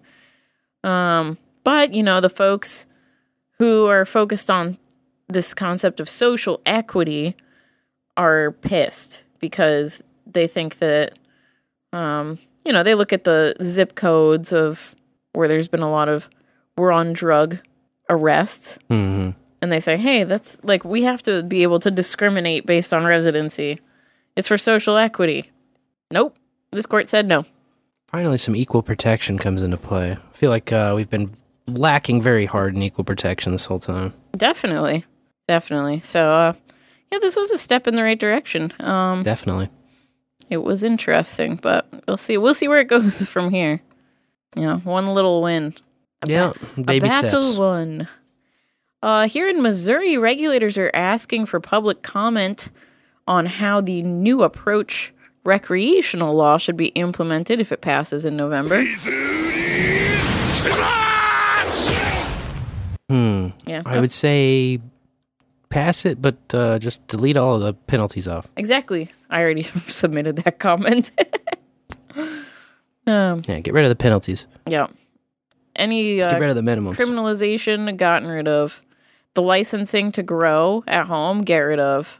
That's too complicated. Yeah, any licensure process, get rid of the license by a lottery. is terrible. Yeah, look at Illinois. A lottery?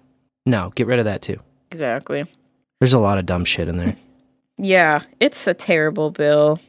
You know, it's like, It's oh, recreational It's- weed is exciting, but like this is Especially with the state of both medical and D8 right now. I like why why would we want to fuck this up, you know? I don't know. I I'm going to have to hear some way something way more convincing in order to support it because as as it stands right now, it's just it's like we have this thing where, you know, whatever, people can go get the fucking smoke. So then why would we add these weird penalties to the Constitution?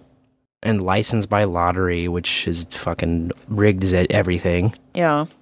I don't know. Our I don't know. I just don't see it. You know, like I want to support um, legalization measures always, just like, but free market.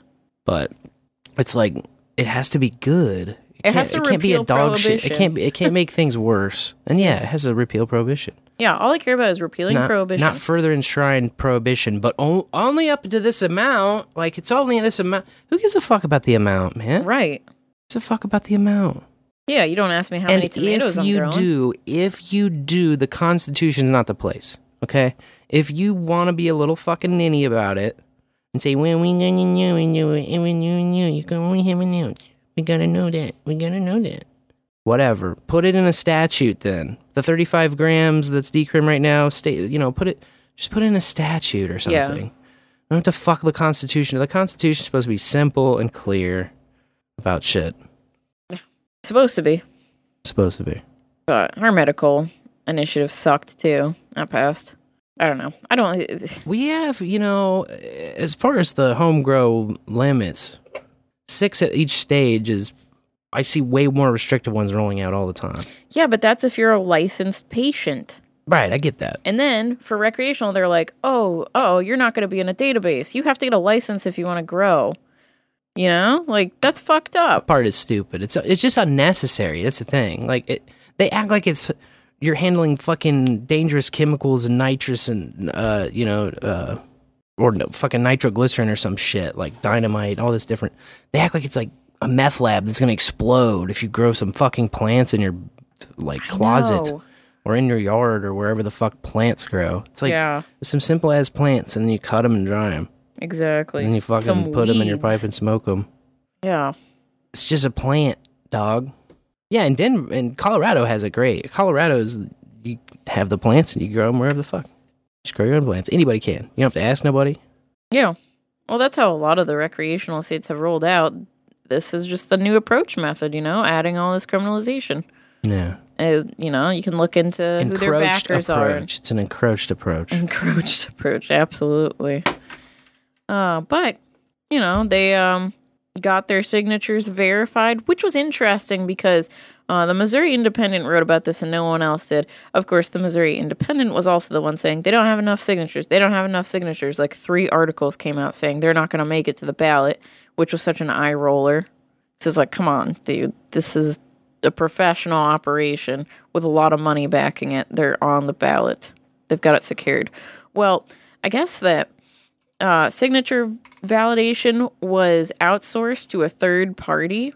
So instead of waiting for all that certification, whatever, to come in, um, New Approach asked the Secretary of State directly to do its own their own review of the signatures, and they provided them with a list of signatures that they felt were incorrectly disqualified.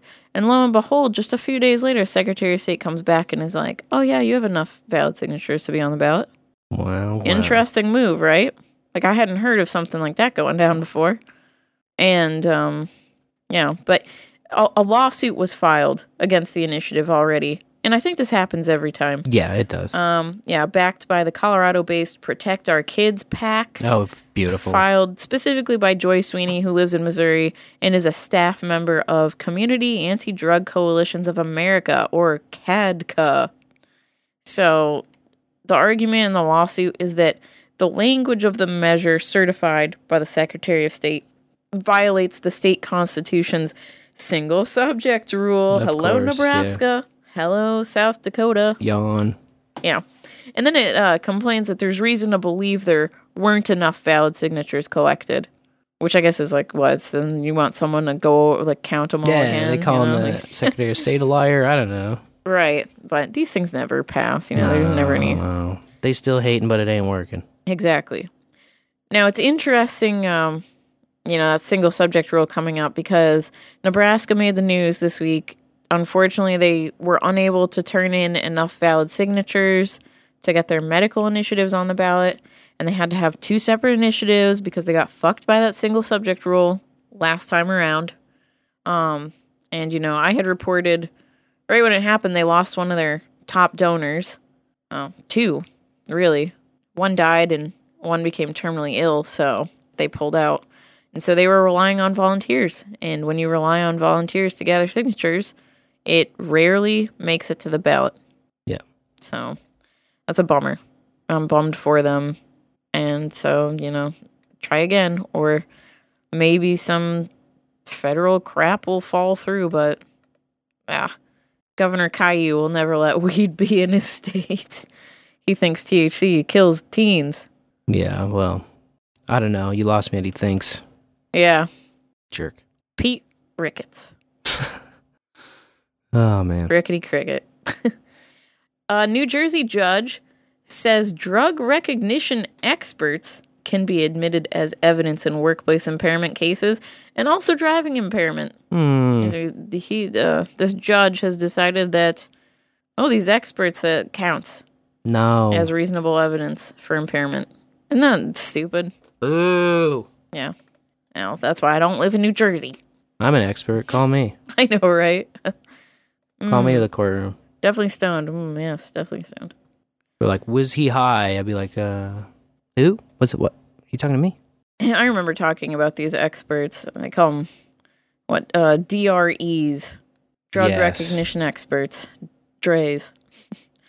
but uh, and they were doing all these. Hey, come smoke pot in front of us so we can see what changes, and then we'll be able to recognize it anywhere. It's like you got to be choking me. Wow, you kidding right now? Not a joke, unfortunately. You kidding me right now? And then to count as like evidence, one person's objective opinion. Oh yeah, they were uh, external. You know, like I looked at them; they were definitely high. That's just great. That's wow. It's bullshit. Also, uh, there was a story that popped up.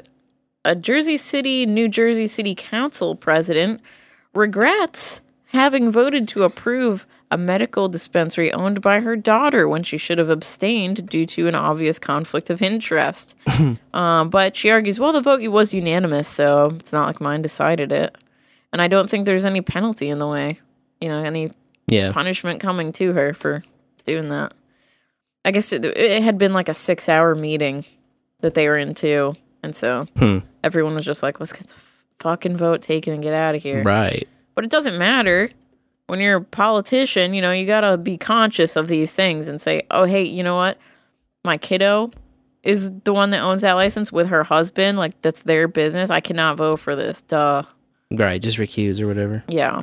And then uh have no punishment coming your way. That's just nice. Rules for thee, right? It's pretty cool. It seems pretty cool. yeah, like that prosecutor in Maine. My dad's not in the Senate, so I know. I gotta figure my own shit out, I guess. I know. My dad's just busy writing fraudulent checks. So He never sends any. I know, right? well, what's that all about? Bio dad, not really earning the word dad. Hey, Uh, listen, you dicks! Send money! See, Brooklyn sent us the update on these world weed trucks. Yeah, I saw him 'Cause- tooting about that. Yeah, the police in New York City seized them again, and this time it's because they're being used to sell weed without a license. Mm-hmm. Who'd have thunk? And you know, uh, so we were first talked about them on episode 170 when they were towed in June for outstanding parking tickets. Mm-hmm. And the owner said, We sell CBD products, which, you know, 50 state legal under the 2018 Farm Bill. And there's no like explanation of what they're selling. Here either, which I think is interesting. Um, I don't know. 19 vans seized, hit operators with six criminal court summonses and five parking tickets. So it's m- like more parking ticket stuff. But I also have an article in the show notes where they paid off $200,000 of their $500,000 parking ticket debt and Jeez. established a payment plan to get that other $300,000 paid off. So it's just like, dang, coming for him. Pretty wild. Yeah. But I do think it would be bold to like be a street vendor selling weed if that's what they're doing, you know, if it's tea, you know, like what you find in a dispensary. I don't know. I don't know. First thing that came to my mind was uh New Jersey Weed Man, you know, cuz he's had his shop for so long just selling weed till he gets raided and then Right. opens back up, just keeps doing it. uh, so, yeah, it happens.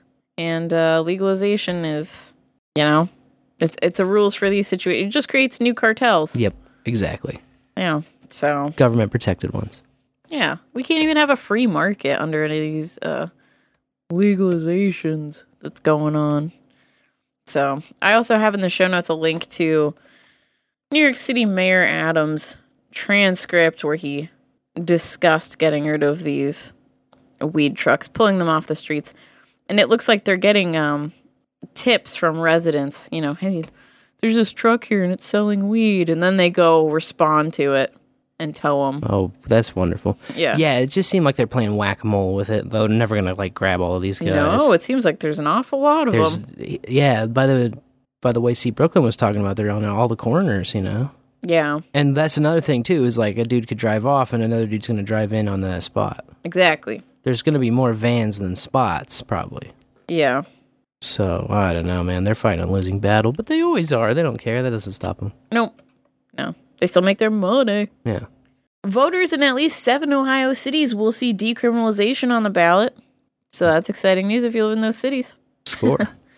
Uh, Oklahomans for sensible marijuana laws got their signatures verified, but may not get their initiative on the ballot because they turned their signatures in like 48 days ago and just got the signatures verified because Oklahoma also decided to outsource to a third party to count these signatures or Ugh. validate them.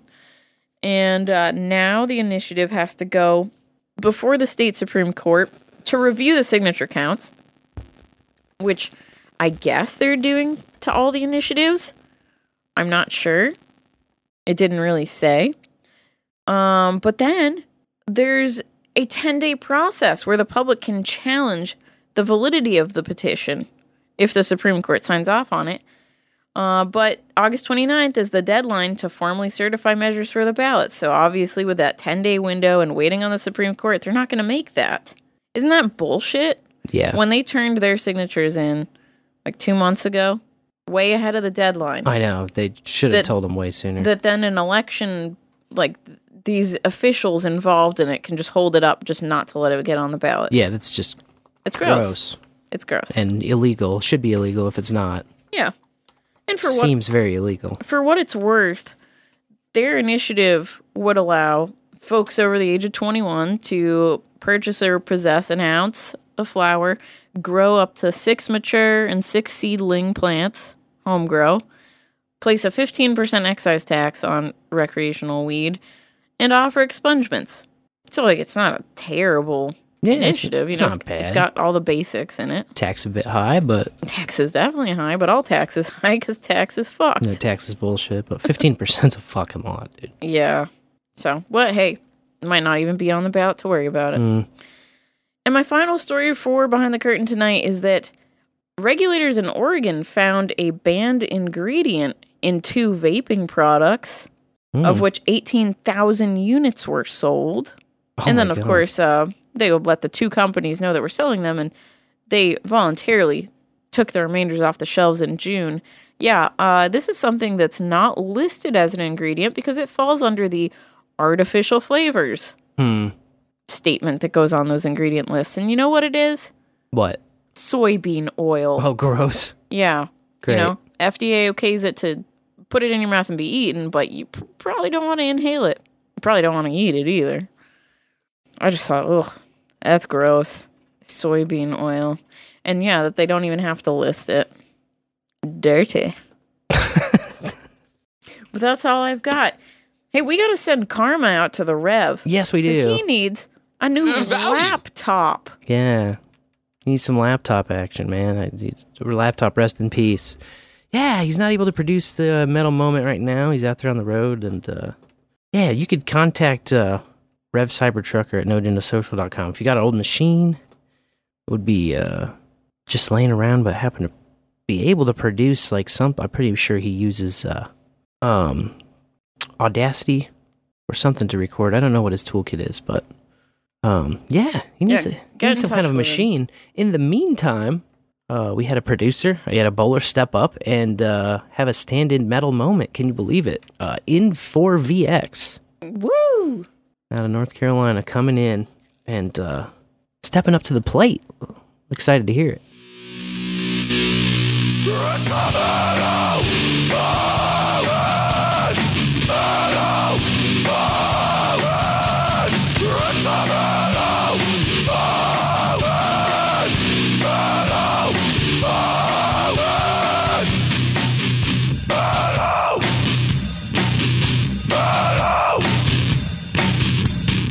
In the bowl and in the morning. Filling in for the great and powerful Rev Cybertrucker in tonight's metal moment, I'm Jonathan, aka N4VX. Tonight's metal moment shines the spotlight on Swedish band Avatar. Formed in 2001 by drummer John Alfredson, guitarist Jonas Jarlsby, lead singer Johan Eckerstrom, bassist Henrik Sandlin, guitarist Simon Anderson, guitarist Tim Orstrom. The song of the night is Bloody Angel, coming off of album Hail the Apocalypse. This song, as well as the accompanying video, depict a torn individual who works as a Soviet officer in a labor camp. Dealing with his grief and regret and the impact it had on him, he struggles to return to his daily life with the heavy guilt following him. It gets to the point that he's come to the realization that no matter what he does, the guilt will never fade, and he's willing to succumb to it by calling upon the bloody angel to put him out of his misery.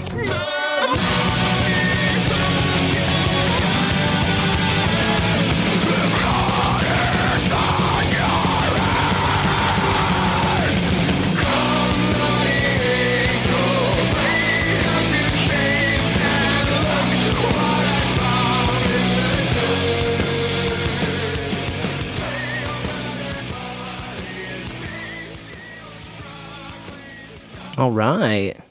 That was excellent. There we go. N4VX. Thank you for stepping up and uh, filling the gap uh, while the Rev is without a machine. And uh, hopefully we can get something figured out for him here soon. Man, those Vikings know how to rock. No doubt. They're bringing the heat. The Men from the North, some of my favorite metal. There you go. Fantastic, fantastic. Well, uh, we also love to hear from our bowlers. We're calling in uh, from all around the universe here, weighing in on our first time I ever topic, which uh, goes through a little bit of changes every here and there, every week. Come up with a new one. I've got a big list of them uh, that we try to work through as we go, and uh, sometimes we skip them, sometimes we go back to them. If you have an idea for a future one, you can always drop it in the chat. That's kind of where we get them, discuss them, where they are birthed.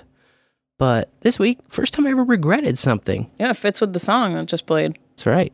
And uh, I feel like I'm going to regret hearing from this first caller. My name is Justin Lee.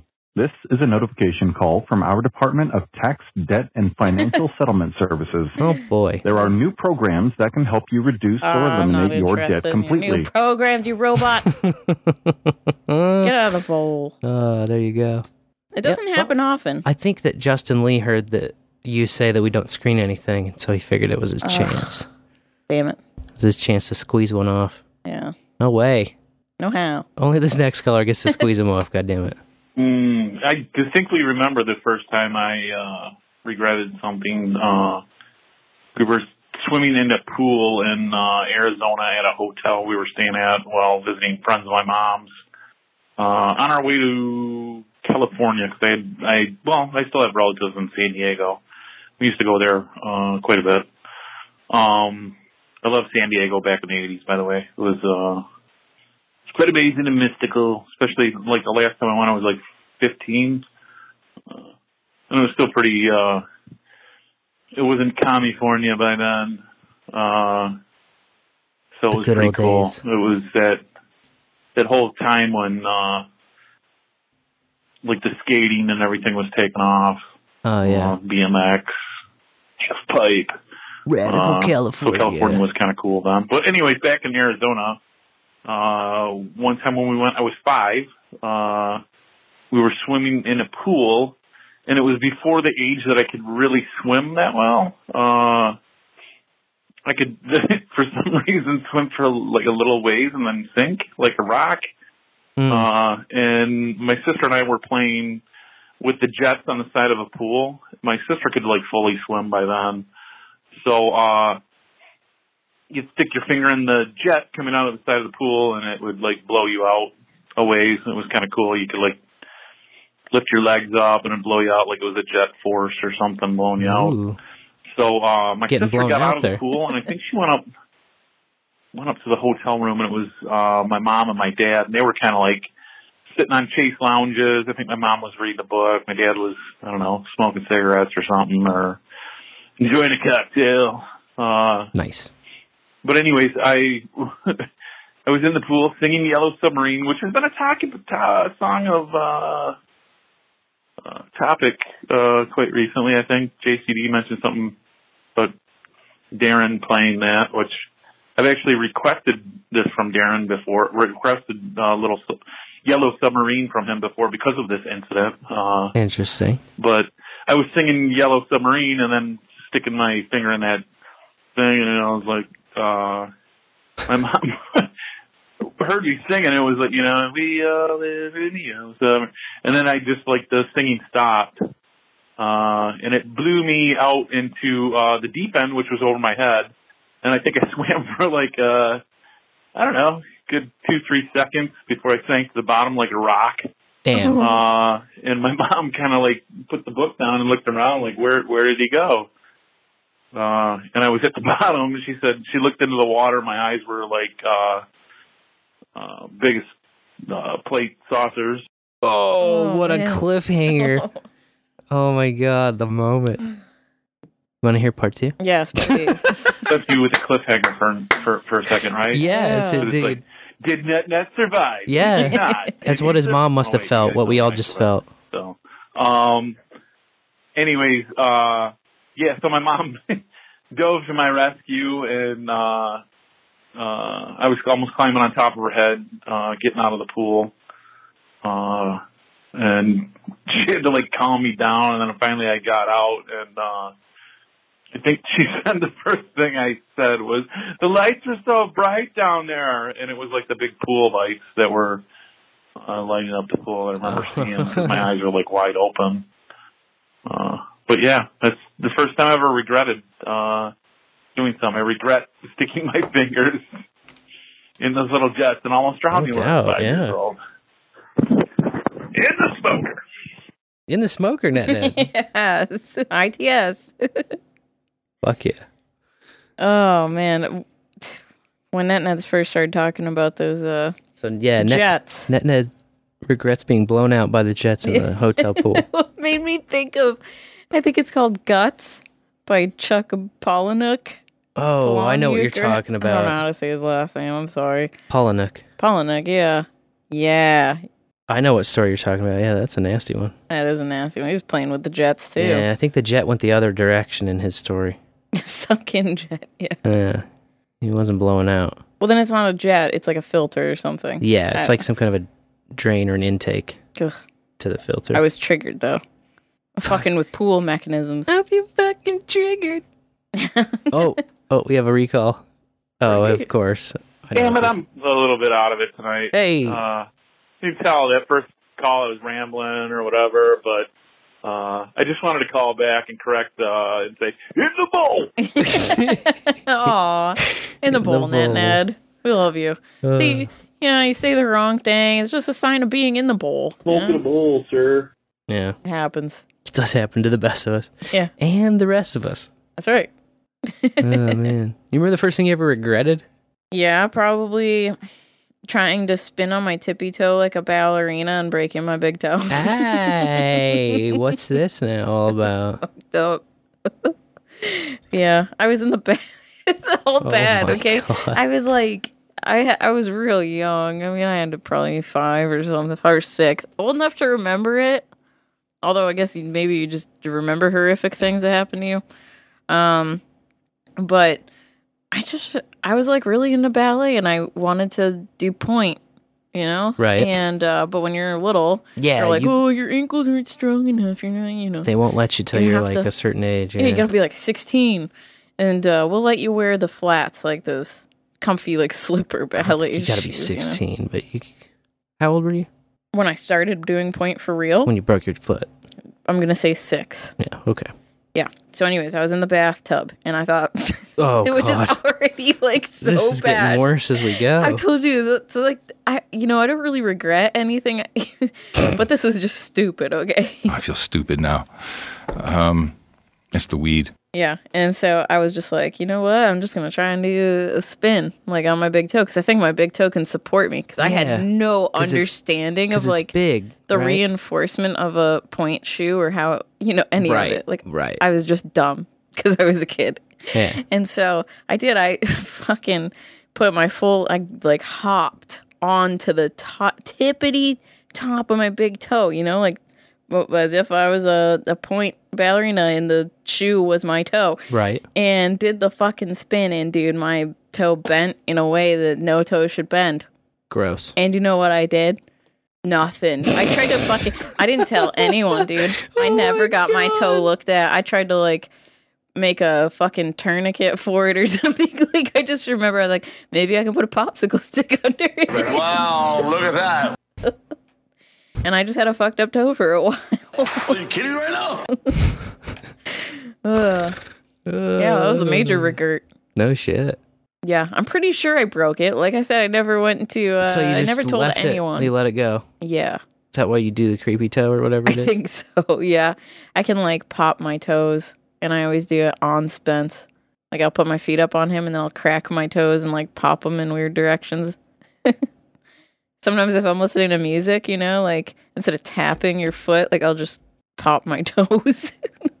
Oh my god, those girls are awesome. you don't think so? Some uh, some people like it, I'm sure. Like, that's true. You know, I'm sure there's a market for this, but Yeah. yeah, I don't know. The goofy toe. That's what I call it. Yeah. Yeah. But you know what? It doesn't look half bad. Yeah. It looks okay. I was young enough that it repaired itself. I itself. guess, so. Yeah, it doesn't look uh, broken No. anymore. But this was a long time ago. It was not a good situation though. That's messed up. and I didn't have any siblings to tattle on me either, so Oh my god. my secret was safe with myself. And now all the bowlers know. Nice. I did some stupid shit in the bathtub. There you have it. well, this next caller might be in the bathtub still. Bowlers. Bowlerito. Boleritos, boleritas, bolerinos, bolo. This is the transcript First that keeps I on giving. regretted something. I think that's it. Um, Yes, indeed. you know, that's a difficult one. Um, I thought so too. Hmm. I did think about it. I guess might not be the first time, but it's one that sticks out.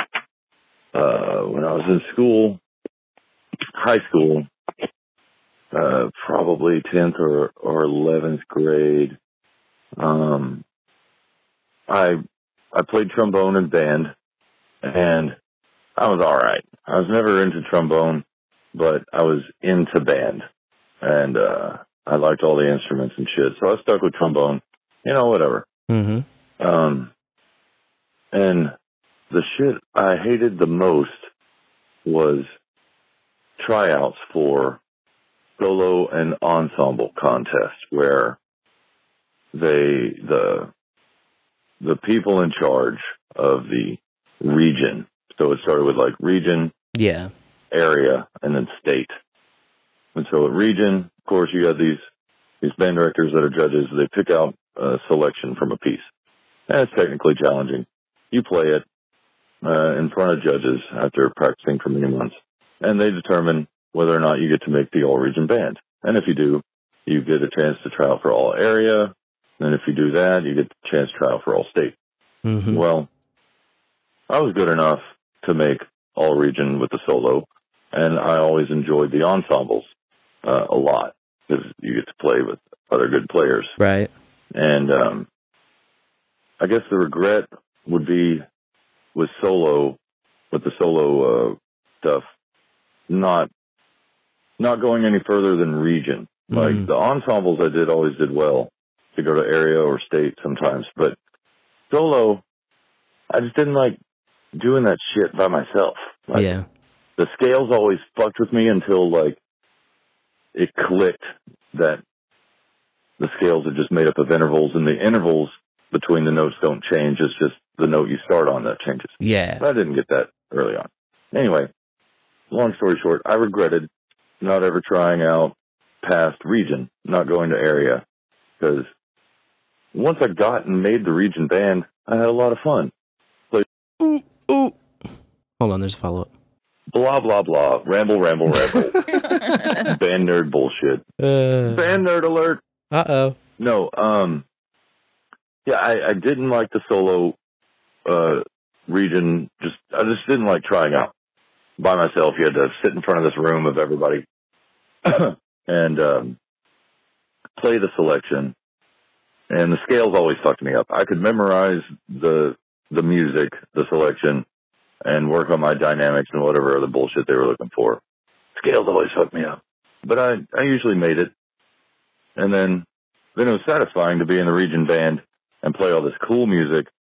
I I never aspired for first chair or even playing first part because the second and third parts um had all the cool notes, all the harmonies, all the notes that determined the chord.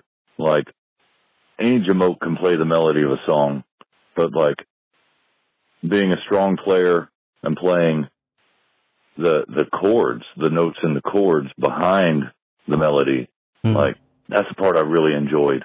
Um, and uh, like I said, I wasn't into trombone really, but I didn't suck at it.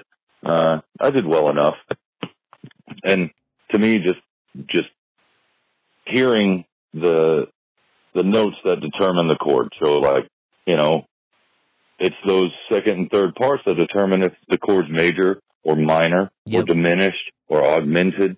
You know, it's the second and third parts that are going to add that seventh note to make it really nice and dissonant. Yeah. Uh, the first parts are always like bullshit. you know? Right. It's always the top line uh, of the the music. It's always the the melody usually, and it's not that exciting. but my regret would be not continuing that further and trying out for area or state. Even though I could have, I was qualified. Mm. I never did. And uh, would much have changed had I done that? No, probably not.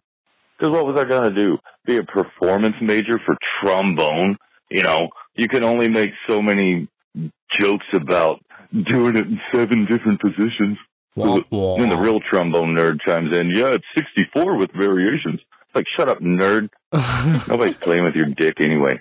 Go put some fucking Slide-O-Mix on that slide. You've been told. Anyway, I love you guys. Love you. Bowl on. Bowl every day. No gutter balls. Big whammy, big whammy, no money. No, wait. Ah, man, see, I'm too high. Nah, Like, what's that high. Calling, being, leaving a voicemail, trying to be funny. Funny looking. Hmm. Hmm. Oh, there's a stick. You look like a man who needs a smoker in his life. For real. Love you, Fletch. Thanks for the ring, Fletch. Always Um, good. What about your uh, first regret? Man, the first time I ever regret anything uh, was probably only seven or eight or something. Yeah. We were tripping out east to uh, Massachusetts.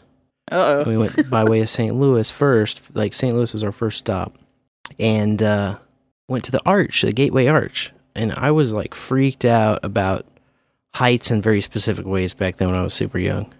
including I didn't like going up to uh, in, inside of places with a very high ceiling and like looking up would freak me out. Thought I was gonna float up to the ceiling for some fucking reason and get stuck up there. I don't know why.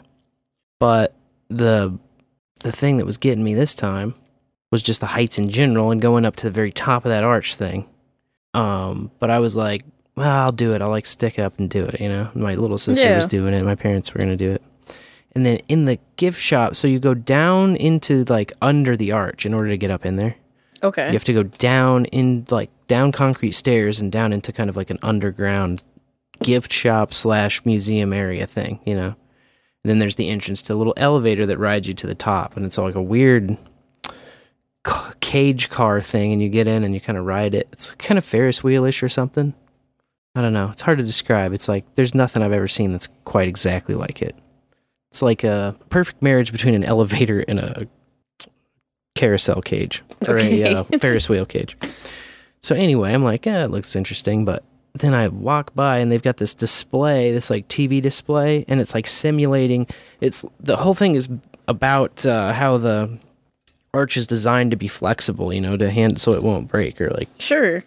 and uh, they've got this like simulation of high like 70 mile an hour winds and the arch is just like swaying in the wind and it's just like something about seeing that arch wobbling was just like "Ah, i'm not doing it and i didn't go Yeah. up and then like the whole rest of the trip even i just kind of was like bummed out that i fucking pussied out and didn't do it i was like yeah i should have seen it Yeah. So have you been back to the arch i have and seen it? yeah in college i went up there when i was like a freshman in college Is it worth it? It's cool, yeah. It's definitely worth it. It's a unique experience. It's like you can't go up in the arch anywhere anywhere else. There's only one of them. Yeah. See, I've never done the arch, but I'd do one. it's cool. It's worth it. Uh, SeeDubs in the chat brought up there was someone else who had the floating ceiling. trip. Oh, it was and it was Fletcher. Yeah, Yeah. that's what I thought. Because I hadn't heard that before either He's until the he only was other- on Bowls he- of Buds. He's the only person other than me that I've known of that's had that weird thing. But like Sam's, I used I didn't used to like to go to Sam's Club because that ceiling was A was huge like warehouse ceiling. Mhm. Yeah. probably Costco would be the same issue. Yeah. Um, walk up there and look up. I don't know. I don't know why. Just thought like it was gonna like my feet were gonna leave the ground. Like my feet would get all tingly.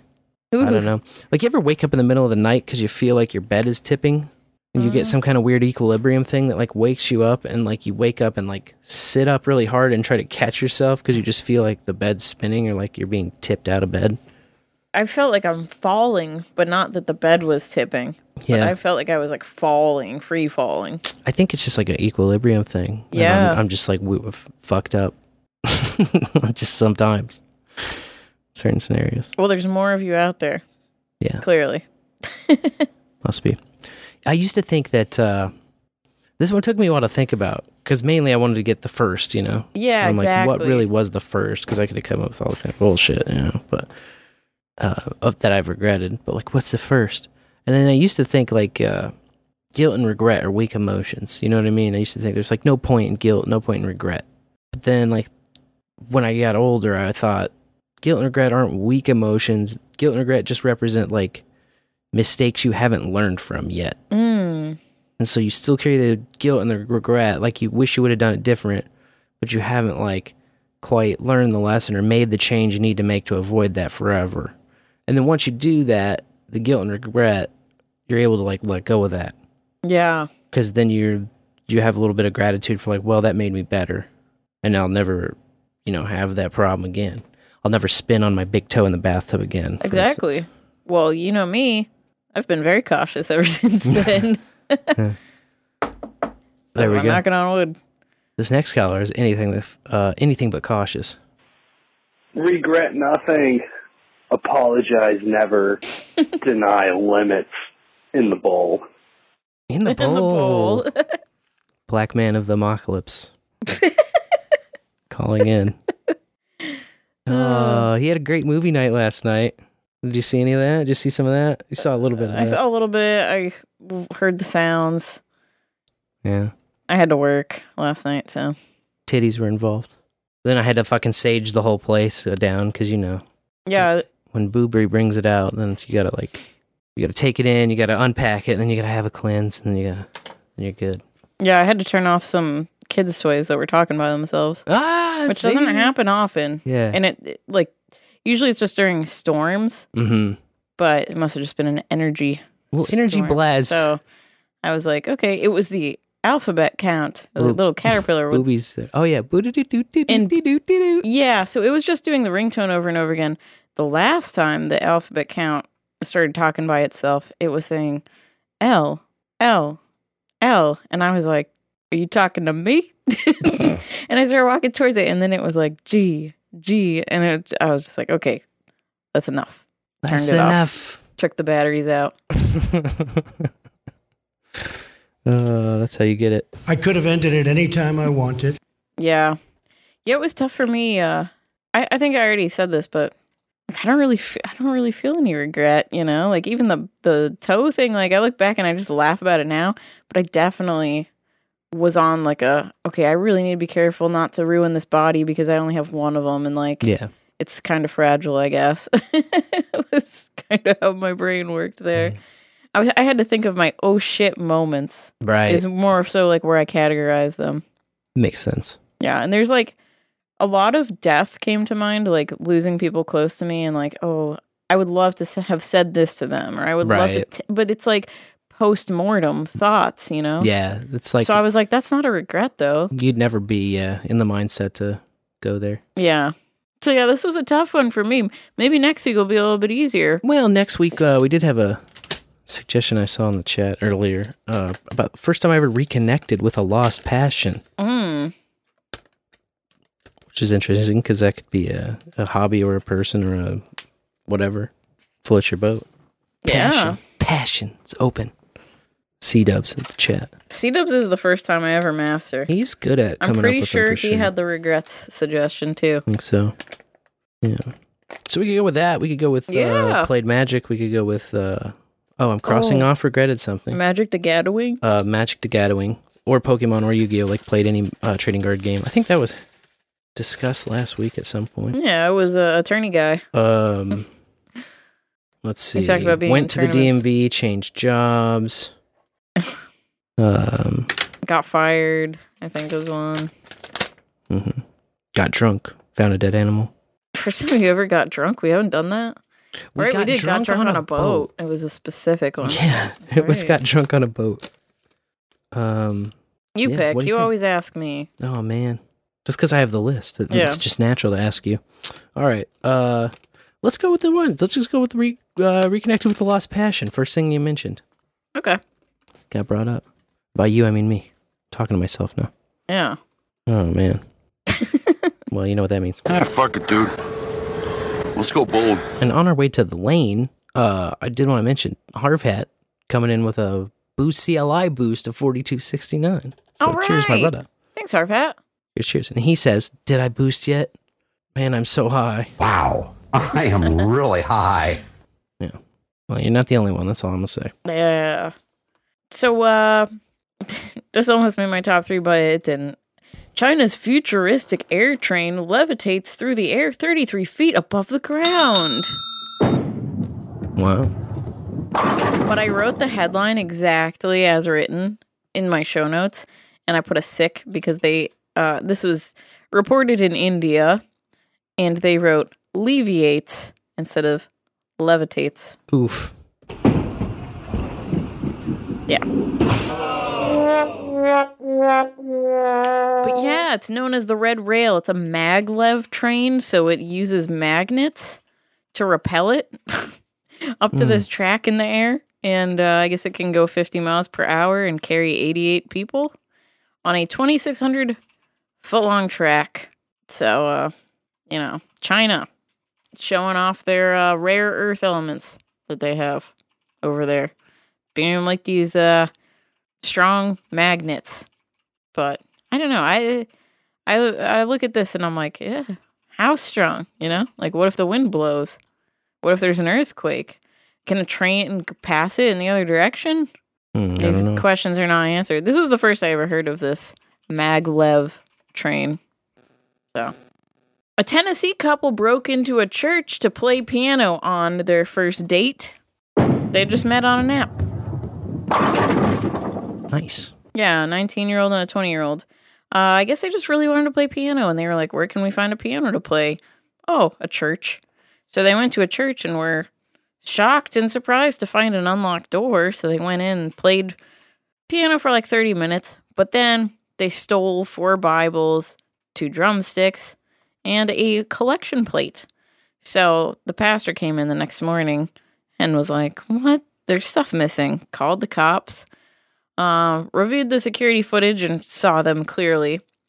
So they were uh, caught up with and immediately admitted to it and returned the items.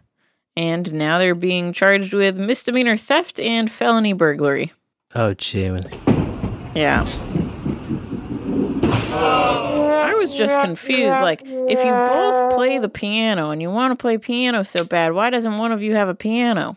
Yeah, you'd Or at least a keyboard, you know? Yeah, something. And then also, like, I want to play a piano. You know what? A church actually wasn't the first place that comes to mind for me. I was thinking of like those street pianos.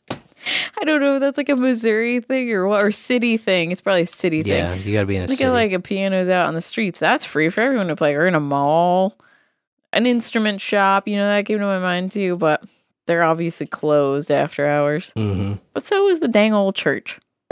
Just goofy. Such a goofy story. Yeah, you'd think that would be like uh, something that you'd get a slap on the wrist for or something. I don't know.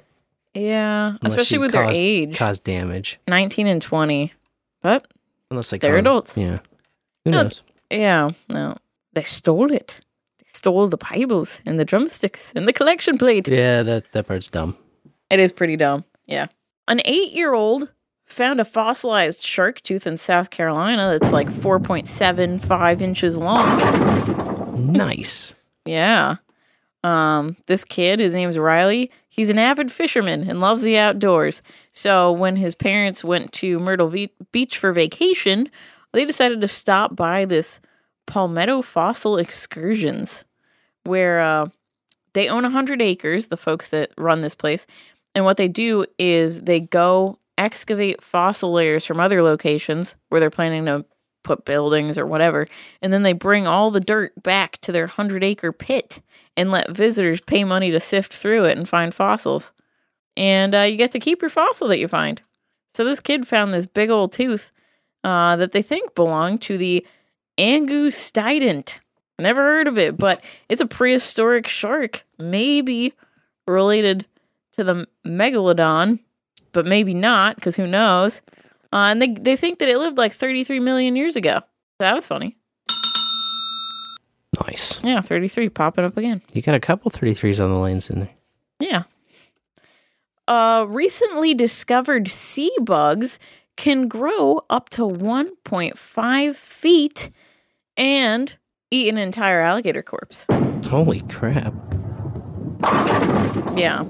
So I don't know why these researchers were doing this, but they decided to take some humanely euthanized gators from Louisiana and put them on the floor of the Gulf of Mexico and see what turned up.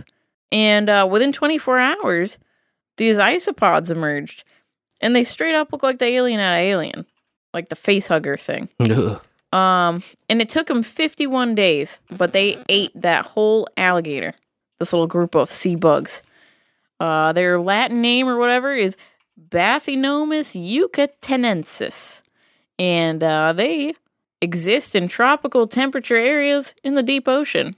So this was just off the Yucatan Peninsula where they were watching them, and I guess they don't hunt for food; they just scavenge. So you know they're not a threat or anything, but uh, they just look like rice in the ocean if you Hmm. look at them from above. But if you see them up close, kinda creepy. Yeah, they all they kind of remind me of a uh, like a horseshoe crab. Okay. You know, like a shell on the back and then lots of little feet underneath. Yeah.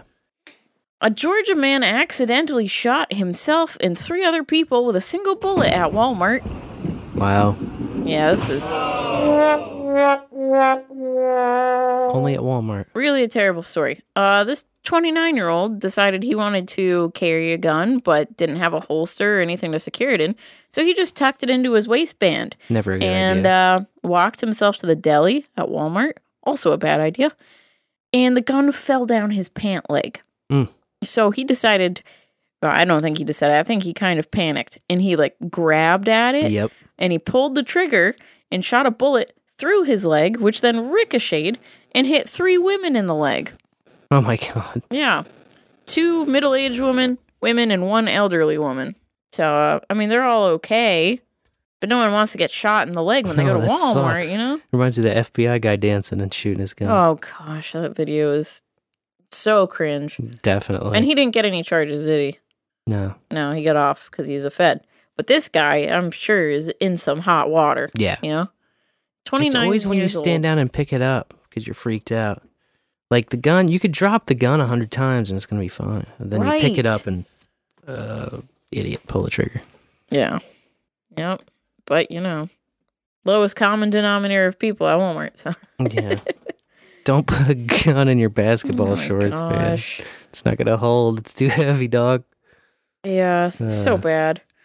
Uh, an elderly woman drove her SUV into the second floor of the South Shore Plaza Mall, aka what I call the Braintree Mall in Massachusetts this week. Oh yeah. yeah, Your mall? I've taken you there. Yeah. The biggin. It was- Nice. I mean, like I've never been to the Mall of America, Take so that, I'm like, Mall. this is a big mall. Take that, Braintree Mall. yeah. You ever make it to the Galleria Mall in Taunton? I'm not sure. That was my mall growing up, but it's gone now. Um, I don't yeah. think so. Well, anyway, so what happened is there's this parking garage attached to the Braintree Mall, and then there's of course automatic doors where you can enter and whatever.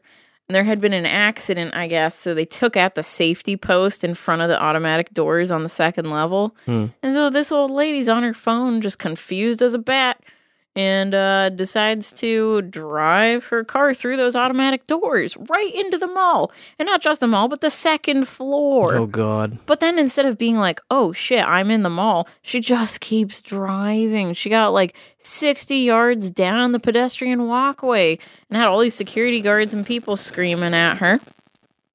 You know, stop, stop. She hit a planter Rough. and other items. Uh, people had to jump into stores to get out of her way. God. So, um, you know, finally they got her to stop and just took her out of the car and said, Hey, we're taking you to the hospital to be evaluated. And then she was deemed an immediate threat and had her license suspended. Yeah. Rightfully so, I would say. But man, she was driving a nice Lincoln SUV. I bet. Yeah. That's funny. And then If she would have played it more cool, I mean, uh, she could have just backed out. I see cars in the mall when they're doing a giveaway. Yeah, there, there are cars in the mall, but they're usually on the first floor. That's true. This was the second floor, like the walkway. Oh gosh. And the, the videos like that I saw of people posting from their cell phones were so funny. Most people are just like, oh, look at her go. like, look at the little old lady. and then of course there was like the official media video, which was a cop in the car backing it out slowly. Oh goodness. Yeah, she committed though. She committed. She kept going. She's the little old lady from Massachusetts. Her car got stuck right in front of Tord. rough. Yeah. That's Uh, rough, kid. That's rough. Wicked fucking stupid. So smart. It's fucking retarded. A Phoenixville, Pennsylvania man on vacation in Delaware found a rare purple pearl in his order of clams. all right, all right, all right, all right. Yeah. You know, he was sucking down that last clam, took a bite, and felt something crunchy in his mouth. You can't suck Yes. me. And he was like, oh shit, there's something in my clam. Pulled it out and was like, oh, it's a bead. Then saw the indentation in the clam and was like, oh shit, it's a pearl. Nice. Yeah, and it's like perfectly round in a beautiful lavender color. So uh, the media guesstimates it could be worth six hundred dollars to sixteen hundred dollars. Uh, keeping it. yeah, that's what the dude said. He said, "Oh, my kids are keeping it as a souvenir. Yeah. It's like great for your collection. Six to sixteen hundred. Yeah, I'm, I'm keeping it at that number for sure. Yeah, sentimentally worth a lot more than that. Mm hmm Might like wrap it in something or you know jewelify it somehow. Yeah, exactly. That would be cool. But for now, just you know, hang on to it and show people the lavender pearl Mm-hmm. And tell him the great story. And man, I'm glad he didn't break his tooth on that. No doubt. Ugh, or break the pearl. I don't know how strong on the Mohs hardness scale a pearl is. Yeah, I'm not or sure isn't. A human umbilical cord was found in someone's luggage at the New Orleans airport. New Orleans. Nowlands. Nowlands. Yeah, this was a passenger from Honduras. And uh, when they say umbilical cord, like it had the clamp on it. It was the clamped part where they cut it, you know? Right. So I was like, eh, I could kind of see how someone would keep on to that or hold on to that for sentimental reasons when their kid's born. I mean, it's kind of gross, but Yeah. I have cord stumps for my kids, which is grosser. That's the belly button part that falls off eventually. but anyways, regardless, um, they were pulled aside and asked about it because it was like two cord clamps with the cord in it and uh, a medical wristband, and they just said, "Oh, it belongs to a relative." So TSA took it and incinerated it. That Ooh. stuff, because you can't bring like tissue Yeah, into human, the country. human tissue. Um, but what's weird is they said in this article that the same thing happened at the end of June with another passenger from Honduras who had umbilical cords and pregnancy tests and uh, medical wristbands in their luggage. So that's, I They're guess, a like, thing in uh, the Honduras. Weird. It, maybe it's a good luck charm. Hmm. You know? Uh, but at the end of the article, they just highlighted the importance of knowing what's in your bag. Yeah, no doubt. Yeah, definitely important when traveling. You've got to absolutely know. Yeah, especially when flying. Jeebus. Oh, another story out of Tennessee. A woman was charged with an inmate's murder after an alleged meth laced kiss. Wow. Yeah.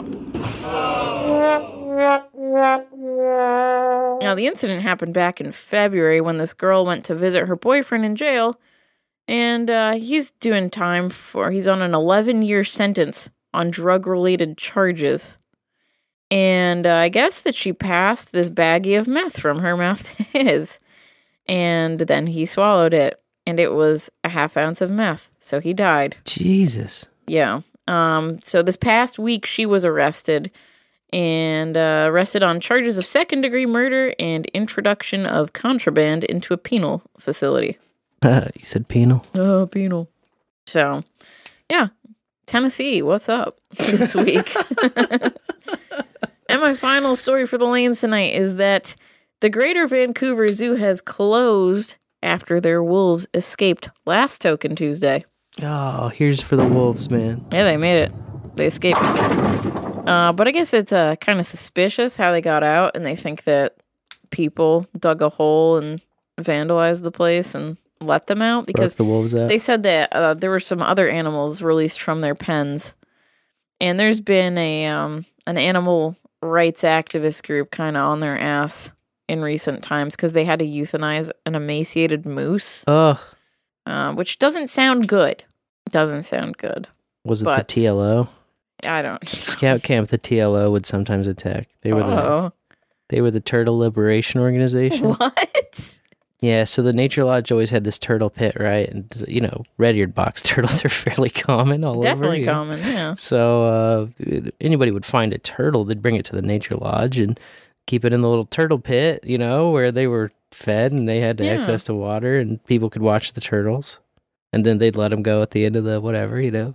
But the TLO would sometimes come in the night and uh, let them go early. Uh, And then there'd be no more turtles. And then you'd have to find more turtles. How many kids pick up turtles, you know? And TLO is going to get them all. Uh, this was actually the group RAP, Report All Poachers and Polluters. oh boy. They sound like fun. Yeah. But yeah, they said that uh, the gate was cut and there was a pretty deep hole and some vandalism. So, Hmm. oh well. Those deep I guess holes, they'll they- sneak up on you. They got most of the wolves, but there are a few still missing. Ah. Yeah, so I hope they're okay. Good luck, wolves. Be free. Be free, my wolvies. And hey, these bowlers can be free to do what they do. But we thank them for hanging out for another riveting bowl. And another Token Tuesday in the books. That's right. We'll be seeing you again next Tuesday and every other Tuesday in the foreseeable future, for that matter. Right here, same spot. 9 Central right around abouts. We take over the No Agenda stream once uh, DH Unplug wraps up. And of course, you can find us in all of the podcast apps, bowl after bowl. I have been Sir Spencer Wolf, Kansas City. And I've been DeLorean. Till next time, may your bowls burn ever brighter.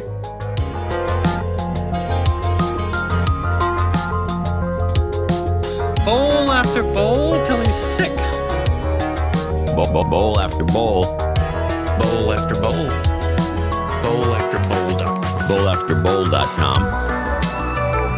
Clothing is optional, but pot is not. Don't tell him we're high. Well, the bowl after bowl guy?